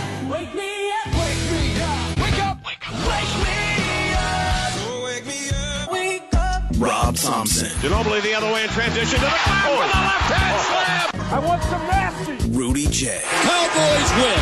How else would you settle this game? How about this Cowboys? Begin each day as if it were on purpose. I wake up in the morning, I piss excellent. R&R in the morning on 94.1 San Antonio Sports Star. Hey, good morning to you. good morning, good morning. It's R&R in the morning, a victorious edition. He is Rudy. I am Rob, Easy E, the bachelor from Babylon Hafner on the other side of the double pane glass. Cowboys win going away. We love Mondays like this. So let's treat them appropriately with the star power it does deserve. Todd Archer of ESPN and Dallas Cowboy coverage joining us for his weekly morning. Todd, no East Coast, West Coast flights, a comfortable home wake up. Uh, absolutely. I, you know, it's funny. I was driving home from the game last night. It was still light out. I'm like, I could use more of these noon home games. This was nice. Yeah, you know McCarthy likes the noon game too, uh, Todd. So I guess y'all got something in common there. Uh, well, I, I'm sure he likes every game. I like the noon game because I got to wake up early and talk to you guys. So when it's you know a three o'clock or a night game, I'm I'm done for. So Hey, Todd. Um, l- last night, Steve Kerr had to make the decision for the first time in Chris Paul's career to not start him. Are we there with Tyron Smith? Yes. Even when he comes back healthy, because I mean, because if you if we're going to preach continuity, then let's have continuity. And, and I know that sounds crazy, Todd. Uh, So I hear you. I hear you pausing. No, I- but is it time? Well, no, you got me pausing because it was a good question that I wasn't I wasn't ready for. But I'll also say the dude who replaced him, Chuma Edoga, didn't finish the game because of an injury. Right. And who knows what his status will be this week. Um, the way it was explained to me is Tyron wanted to play, and the Oh. doctors held him out. oh, So okay. He was ready to go, and then it was the doctors who said, no, no, no, no. And, and after the game, look, Jerry's going to say what he's going to say, but he's like, if this were the Super Bowl, he would have played. Yeah, I get you, Jerry. They don't have to play another game in six months or whatever it is after that. So you're not there's not a game after the Super Bowl. So it's a little different. Um, I, I get what you're saying, but I still think you just roll him out as much as you can. Okay. Because he's still your best option over Chuma Edoga, Asim Richards, whoever you want to put out there. Um, but that's a you got me thinking. That one you you you, you got me on that one. It was that's not a because you know he's going to miss how many, Yes. many more games. It's What's happen. funny is every time he misses these games, it kind of costs him more money because he's got money tied into playtime incentives, and if they make Mm. the playoffs, and yada yada yada. So um, That's why he wanted to play. that maybe might have been part of the reason. I, I hope it's not the only reason. I don't think it is with with Tyron because if you think about it, his contract was such a deal for the Cowboys over the length of it um, that if it really was about the money, he would have gotten a waited for a bigger deal that that he signed back in whenever the hell that year was. That seems like forever ago. That's Todd Archer joining us for our weekly. You, you know, when you get a win like this, and certainly you're going to hear over and over this week, complimentary football. I don't know what we expected from that Ram offense, but I didn't think we expected so little. Uh, but the defense at least started the game strong. What were the adjustments? Did they talk about it post game after that first three snaps where it was just uh, free for all headed toward Dak, and then suddenly they turned off that spigot and the offense began? What what did they do? Did they Yeah. talk about it? Yeah, I I asked Tyler Smith, "What did you guys adjust?" He's like, "We didn't adjust anything. We just talked. Ah. we just communicated better." So you know, when it comes down to that, you're like, okay. I mean, think about that first drive, right? If there's not that penalty, th- that that is the world's worst. I mean, your quarterback got sacked on three of the first four plays. Like, I mean, it, it, or, or I guess two of the first, well, whatever it was, but it was bad. And you know, you that's not the way you want to start a game. And all of a sudden, they end that, that drive, obviously, with a touchdown that kind of came out of nowhere. And if, again, that penalty, does that, I mean, you hate to think like a 23 point win comes down to one illegal contact penalty Right. on the fourth snap of the game. But is that, does that change the context of how this thing goes? Maybe the Cowboys still win, but I don't know if they're going to score 43 points. I don't know if there's going to be that pick six. I don't know if there's going to be a safety, and I don't know if there's going to be the, the CeeDee Lamb touchdown all within what was that like a, a three minute span or whatever the heck it was. So um, it's yeah, that, was not the start they wanted. And let's put it this way: if they start this that way against the Eagles, it's going to be a long night. Yeah, see, that's the thing with this with this particular team, Ty. When they've had the, the the two games they had adversity, you know, they got beat up on. But the other five, you know, they're just these quick starts, which I'm I'm really not used to under McCarthy. They just kind of run away and hide. especially at home, right? I mean, you, you look at it: thirty to ten to the Jets, thirty-eight to three against the Patriots, and now 43-20 against the Rams. Like, I, I I don't remember covering the team as long as I've covered them. Games that have just been blowouts like that, like you know, the game's over by the second quarter. Um, but I don't know what McCarthy's doing to, to, to bottle that up. And what the funny thing is, to me, like you mentioned, the fast starts, and I think of the defense. Well, the defense has allowed points on their first possession the last five games. Oh. They allowed points in their first possession in five games all of last year. So maybe the defense needs to kind of figure it out a little bit early on and, and get get going from the beginning. And again, I'll bring it back to because it'll be a different story against Philadelphia next week in Philadelphia. That is Todd Archer of ESPN joining us here on San Antonio Sports Star. Uh, trade deadlines tomorrow. Um, anything happen or you heard anything over the last 36 hours make you think that the, the Cowboys just hoping the phone rings but aren't really shopping? I, I think there's calls being made and people are calling them, and you know, th- there's communication going on, um, and not just taking Jerry at his word, but talking to other people in the organization. I don't think anything happens uh, right now with these guys. Uh, specifically, Jerry was asked about the running back spot after the game. He's like, "No, happy with our running backs. Don't you'll never preclude anything, but the running back is quote not on the radar." So I'll Mm. take him at his word on that one. So for all the people hoping for Derrick Henry, that doesn't look like it's going to happen. Um, Jerry said the biggest position to need is offensive line depth. We can go back to our Sure. Tyron Smith conversation. Um, yet on the about two minutes earlier, when we were talking to Jerry, he was saying, "I really love our offensive line depth." So if you can figure out how Jerry's mind works. Y'all will be the richest people. You'll be richer than Jerry. Um, so it, you take again, take that for what it's worth. And, and then on defense, yeah, maybe they go out of corner, but I'll, I'll, for all the people who want to connect all these big names, it's the cap is not an excuse. Like teams can do whatever they want against the salary cap. Yep. But you have to at least think about it and who they have coming up that you want to pay, like CeeDee Lamb, Micah Parsons, some of these other guys. That if you add some of these guys with big money, like Davante Adams, the dude's due eighty-seven million dollars over the next three years. It's it, it, so if you're going to sign him, CeeDee Lamb's gone. You know, it, Great point. it- it's so think of all that. To me, if they're going to add a guy, it's a guy the last year of his contract where, where the cost won't be as prohibitive from a compensation, draft pick compensation, or even his money.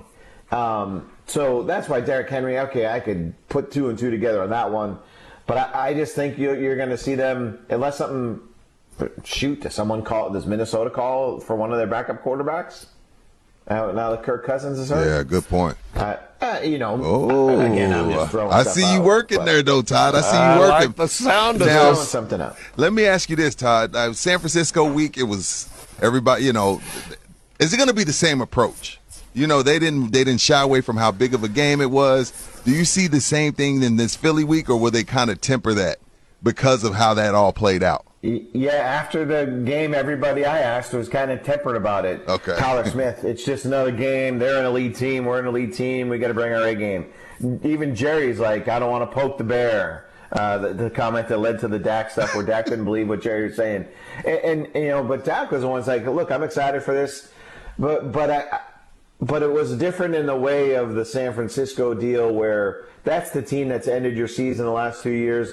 There's a lot of pent up emotion there. I think with the Eagles, as good as they've been, I don't think the Cowboys look at the Eagles as some unbeatable team and some not that they looked at the Niners that way, but the Niners have beaten them in the crucial moments. Right. The Cowboys have beaten the Eagles. Dak is eight and three as a starter against them. Last year he beat them. Jalen Hurts didn't play. Eagles beat the Cowboys. Dak didn't play. So this this divide or gap between the Cowboys and Eagles, in my mind, isn't as big as it seems based on the, they went to the Super Bowl last year. They were in 14 and three, all that stuff.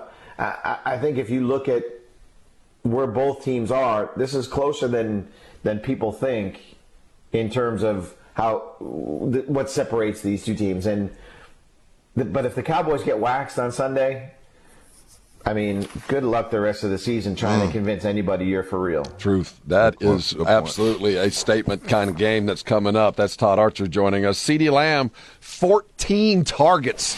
Did that it- that seem there's so many that seems purposeful, right? Or did you get the sense that maybe the Rams forgot 88 was going to be there? I don't know, but my goodness, he was open all night. Yeah, it, it's you know I go back to something Bill Parcells told us way back in the day. If you can take somebody away if you want to take somebody away. Right. The Rams clearly didn't want to take him away. Like, did they double him once? No. Like, the touchdown. Okay, Dak scrambles. The dude just leaves CeeDee in the end zone. Yeah. Hey, where are you going? Like, that guy's a little more important than the dude who's 25 yards away from you. Like, stay on that guy. Um, but hey, look, it's funny after the San Francisco game, I'm sure we talked about CeeDee's body language and what he was like on the sideline. He was ignoring everybody, standing by himself, all that kind of stuff. And and now he's, you know, 12 catches on 14 targets, 158 yards, and two touchdowns. He and Dak have completed 82% of their passes th- this year. That's tied for the best in the league uh, among quarterback wide receiver duos with at least 30 attempts.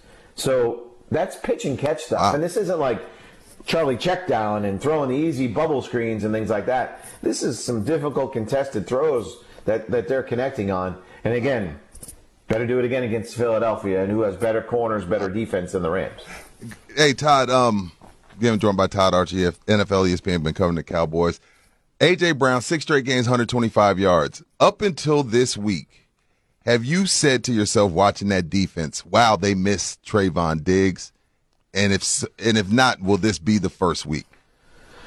I mean, I, I hate to say it. This no, I've See, not said I thank you, Todd. I didn't want to be that guy, Todd. I didn't want to be that Oh, guy, but I, that I guy. feel the. I feel the same way. I'm like, man, you know what? I can't I can't find it. I've never sat down since he's been out and said, "Damn, they missed they missed Trevon." But I mean, with AJ Brown coming in, that could be different. Right, and yeah, with DeVonta Smith on the other side, and you know Goedert and the things he can do from the tight end spot. This is as as as stressed as the the Cowboys defense will be with the with the targets. But you know, I didn't I didn't see any of the game, the Eagles game yesterday, so I got to watch that. Um, I don't know how Jalen Hurts plays. I just only scored 38 points. I'd assume the offense did did really well. But yeah, I mean, this is. All right, DaRon Bland, can you get another pick six? Uh, uh, uh, you know, can you cover one of the most physical, best receivers in the league? Um, I I thought yesterday what the Cowboys defense, uh, specifically the cornerbacks, did was cover those crossing routes so well, uh, either Kupp or Nacua, whoever it was, and that was an issue that was giving them trouble during the year. Uh, I'm thinking specifically of Stephon Gilmore. It seemed like he struggled staying across the field with guys. Maybe the Eagles don't do that as much as some other teams, but the Brown and Smith they're they're going to threaten them, and maybe this is the week you say they missed Trevon Diggs, but DaRon Bland has been he's been excellent. I don't know another way to say it. Uh, he's been outperforming most of my fantasy wide receivers. That's Todd Archer. he, he's tied for the team lead in touchdowns. If anybody wonders, That's just nuts. As Archer sits in with us. Uh, was there a concerted effort to get the ball downfield from Dak, especially in the middle of the field, a place that the Cowboys, quite frankly, hadn't thrown the ball? What am I seeing numbers here? Nine of twelve for 179 and four TDs with uh, 10 plus air yards on Sunday. Um, that's very different from what we'd seen previously. Uh, is that just what the Rams gave them? I, I I wonder if that's one of those bye week things, and they talk about these across the hall meetings uh, where the defense looks at the offense and the offense looks at the defense, and they scout each other. Where they came up and said, this is where you guys need to attack, not specifically just the Rams, but in some ways it looked more like last year's offense, or, or Mm. go back to other um, other years with Kellen Moore, Scott Linehan, Jason Garrett, however you want to say it. But yeah, it, it looked like there was a more concerted effort to get the ball down the field, which was made um, more difficult by the fact that Dak was sacked the way he was on that first drive. And McCarthy said it was testing his game plan for sure. But again, the offensive line figured it out. And, uh, you know, again, they know they need big plays to win games, and it's hard to make a big play when you're throwing it within five yards of the line of scrimmage. You're relying on everybody to break a tackle or, or a defense to just have a, a, mental breakdown uh, on a play. So they, they've got to stress the defenses more down the field. And I wonder if that was one of the bye week um, things that they came up with to say, okay, we're, we're getting a little too stagnant here on where our pass game is. He's Todd Archer. Make sure you're following everything he does at ESPN.com because if you need Cowboys info, he's your man. Yes, Thanks sir. for stopping by, Todd. It's always a pleasure. Uh, stay healthy. We'll talk to you next uh, Monday after a nice Philly football game. All right, sounds good. Thanks, fellas. Hey, that's Todd Archer stopping by for the regular. You missed anything? You can go to sasportstar.com. We call it the Audio Vault. You should just call it your podcast central. It's brought to you by AA Best Bail Bonds. And if we say it live, you can find it there after we're done. Yeah, you can. That was one of those kind of games that I think every Cowboy fan needed. Yeah, everybody, e- every Cowboy fan needed it, but um, it wouldn't be a uh, it wouldn't be a show if I didn't take one dig. And what is that? Pun intended. Hundred million dollars. If if I if I give a if I give a player hundred million dollars and he's out, I want to feel it. I want to feel it. I want to be like, damn, that was money well spent. I gave him $98 million and it's glaring that he's not out there. It- one, it's a good thing also, Rob. You know, I'm to be fair. It's a good thing because that means that you've been drafting well. Mhm. But on the other hand, it's like, damn, I could have saved $98 million. And again, you, you talk, talk, talk about Rudy. Todd Archer said the same thing. Now I, t- I put it in the WhatsApp yesterday, so I, I was talking about this before Todd, but Todd agreed with me. I said, Todd, have you been watching since Trevon went out and felt like, damn, we missed Trevon? And he said, Hey, I hate to say it, but no.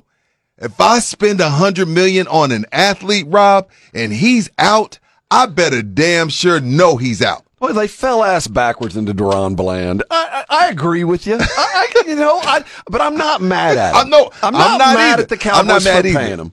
But yeah, man, this is one of those weird ones. You're like, I'll be damned. Uh, I don't know what you do here. I, I- Ain't nothing you can't do. You're on the hook for 98. You're on the hook. You're on the hook. You- I can't imagine that you go, well, we'll just let Bland go at the end of this. No, I mean, it, it's. No, you're gonna keep you're gonna, worse. you're gonna let Gilmore go, and then you're gonna go Bland and Diggs. That's But- what's gonna happen. This is one of those things that had the unintended consequence of, mm, uh, yeah, we we really I just I just feel like as a if that was my money, like there is no way I should the person that I'm paying a hundred million dollars is out and I don't feel it. But that that means that that means that uh, I could have saved that money. But did we feel it against the 49ers? Because we kind of did. Kind of. Kind of. Okay. Okay. Okay. Kind of did. And I don't know what you make of the Cardinal game. I, I don't know if we missed him or not. I will say that I, I, you have to believe that Dan Quinn is spending extra time prepping and Whoever, protecting right. that cornerback, however it's bland or whatever it is. And that alone is worth the, the you know, that makes the loss awful. But at the same time, I don't think we'd had any idea how good Bland is if it weren't for Trevon not being around. We had an idea after last year, but my goodness, he's carried it off. There, there will be a ramification for this. it has to There be. will be. There will be. I don't think yeah, it's yeah. a negative ramification, but there will be because again, no one expected him to be that. I don't know. And and I remember we asked Coach McCarthy, like, is this like luck or is he like really just have a nose for the ball? At, at some point, I got to stop saying it's just luck. Oh, it's not luck. Although, I mean, he gets beat, but so does every corner in this in the way this the rules are set up. and we could say that he is the beneficiary of Gilmore's lockdown D. Don't do that. He's not Deion Sanders. Nah, no, no, no. We're not doing that. Gil, I've been seeing Gilmore get beat this Now year. Now Stafford did give him a duck yesterday. He did. That was a duck. That, But that why do the Ducks keep finding Bland? there's some guys that just find the ducks. Yeah. Hey, it's been a busy Fox. Monday. If you missed anything of what we did, we call it the Audio Vault. Go there. The Blitz is going to be back in studio today. Are you sure? Well, as far as I know, let's see who they got coming by on a Monday. Oh no, they're in studio. They got a bunch of guests too. I'm sure. Jason's on his way back from Kiss. He We stayed need the night talk Austin. about that. Hey, you guys stay warm. We'll be back again tomorrow, fully functioning. This has been R and R. Y'all be cool.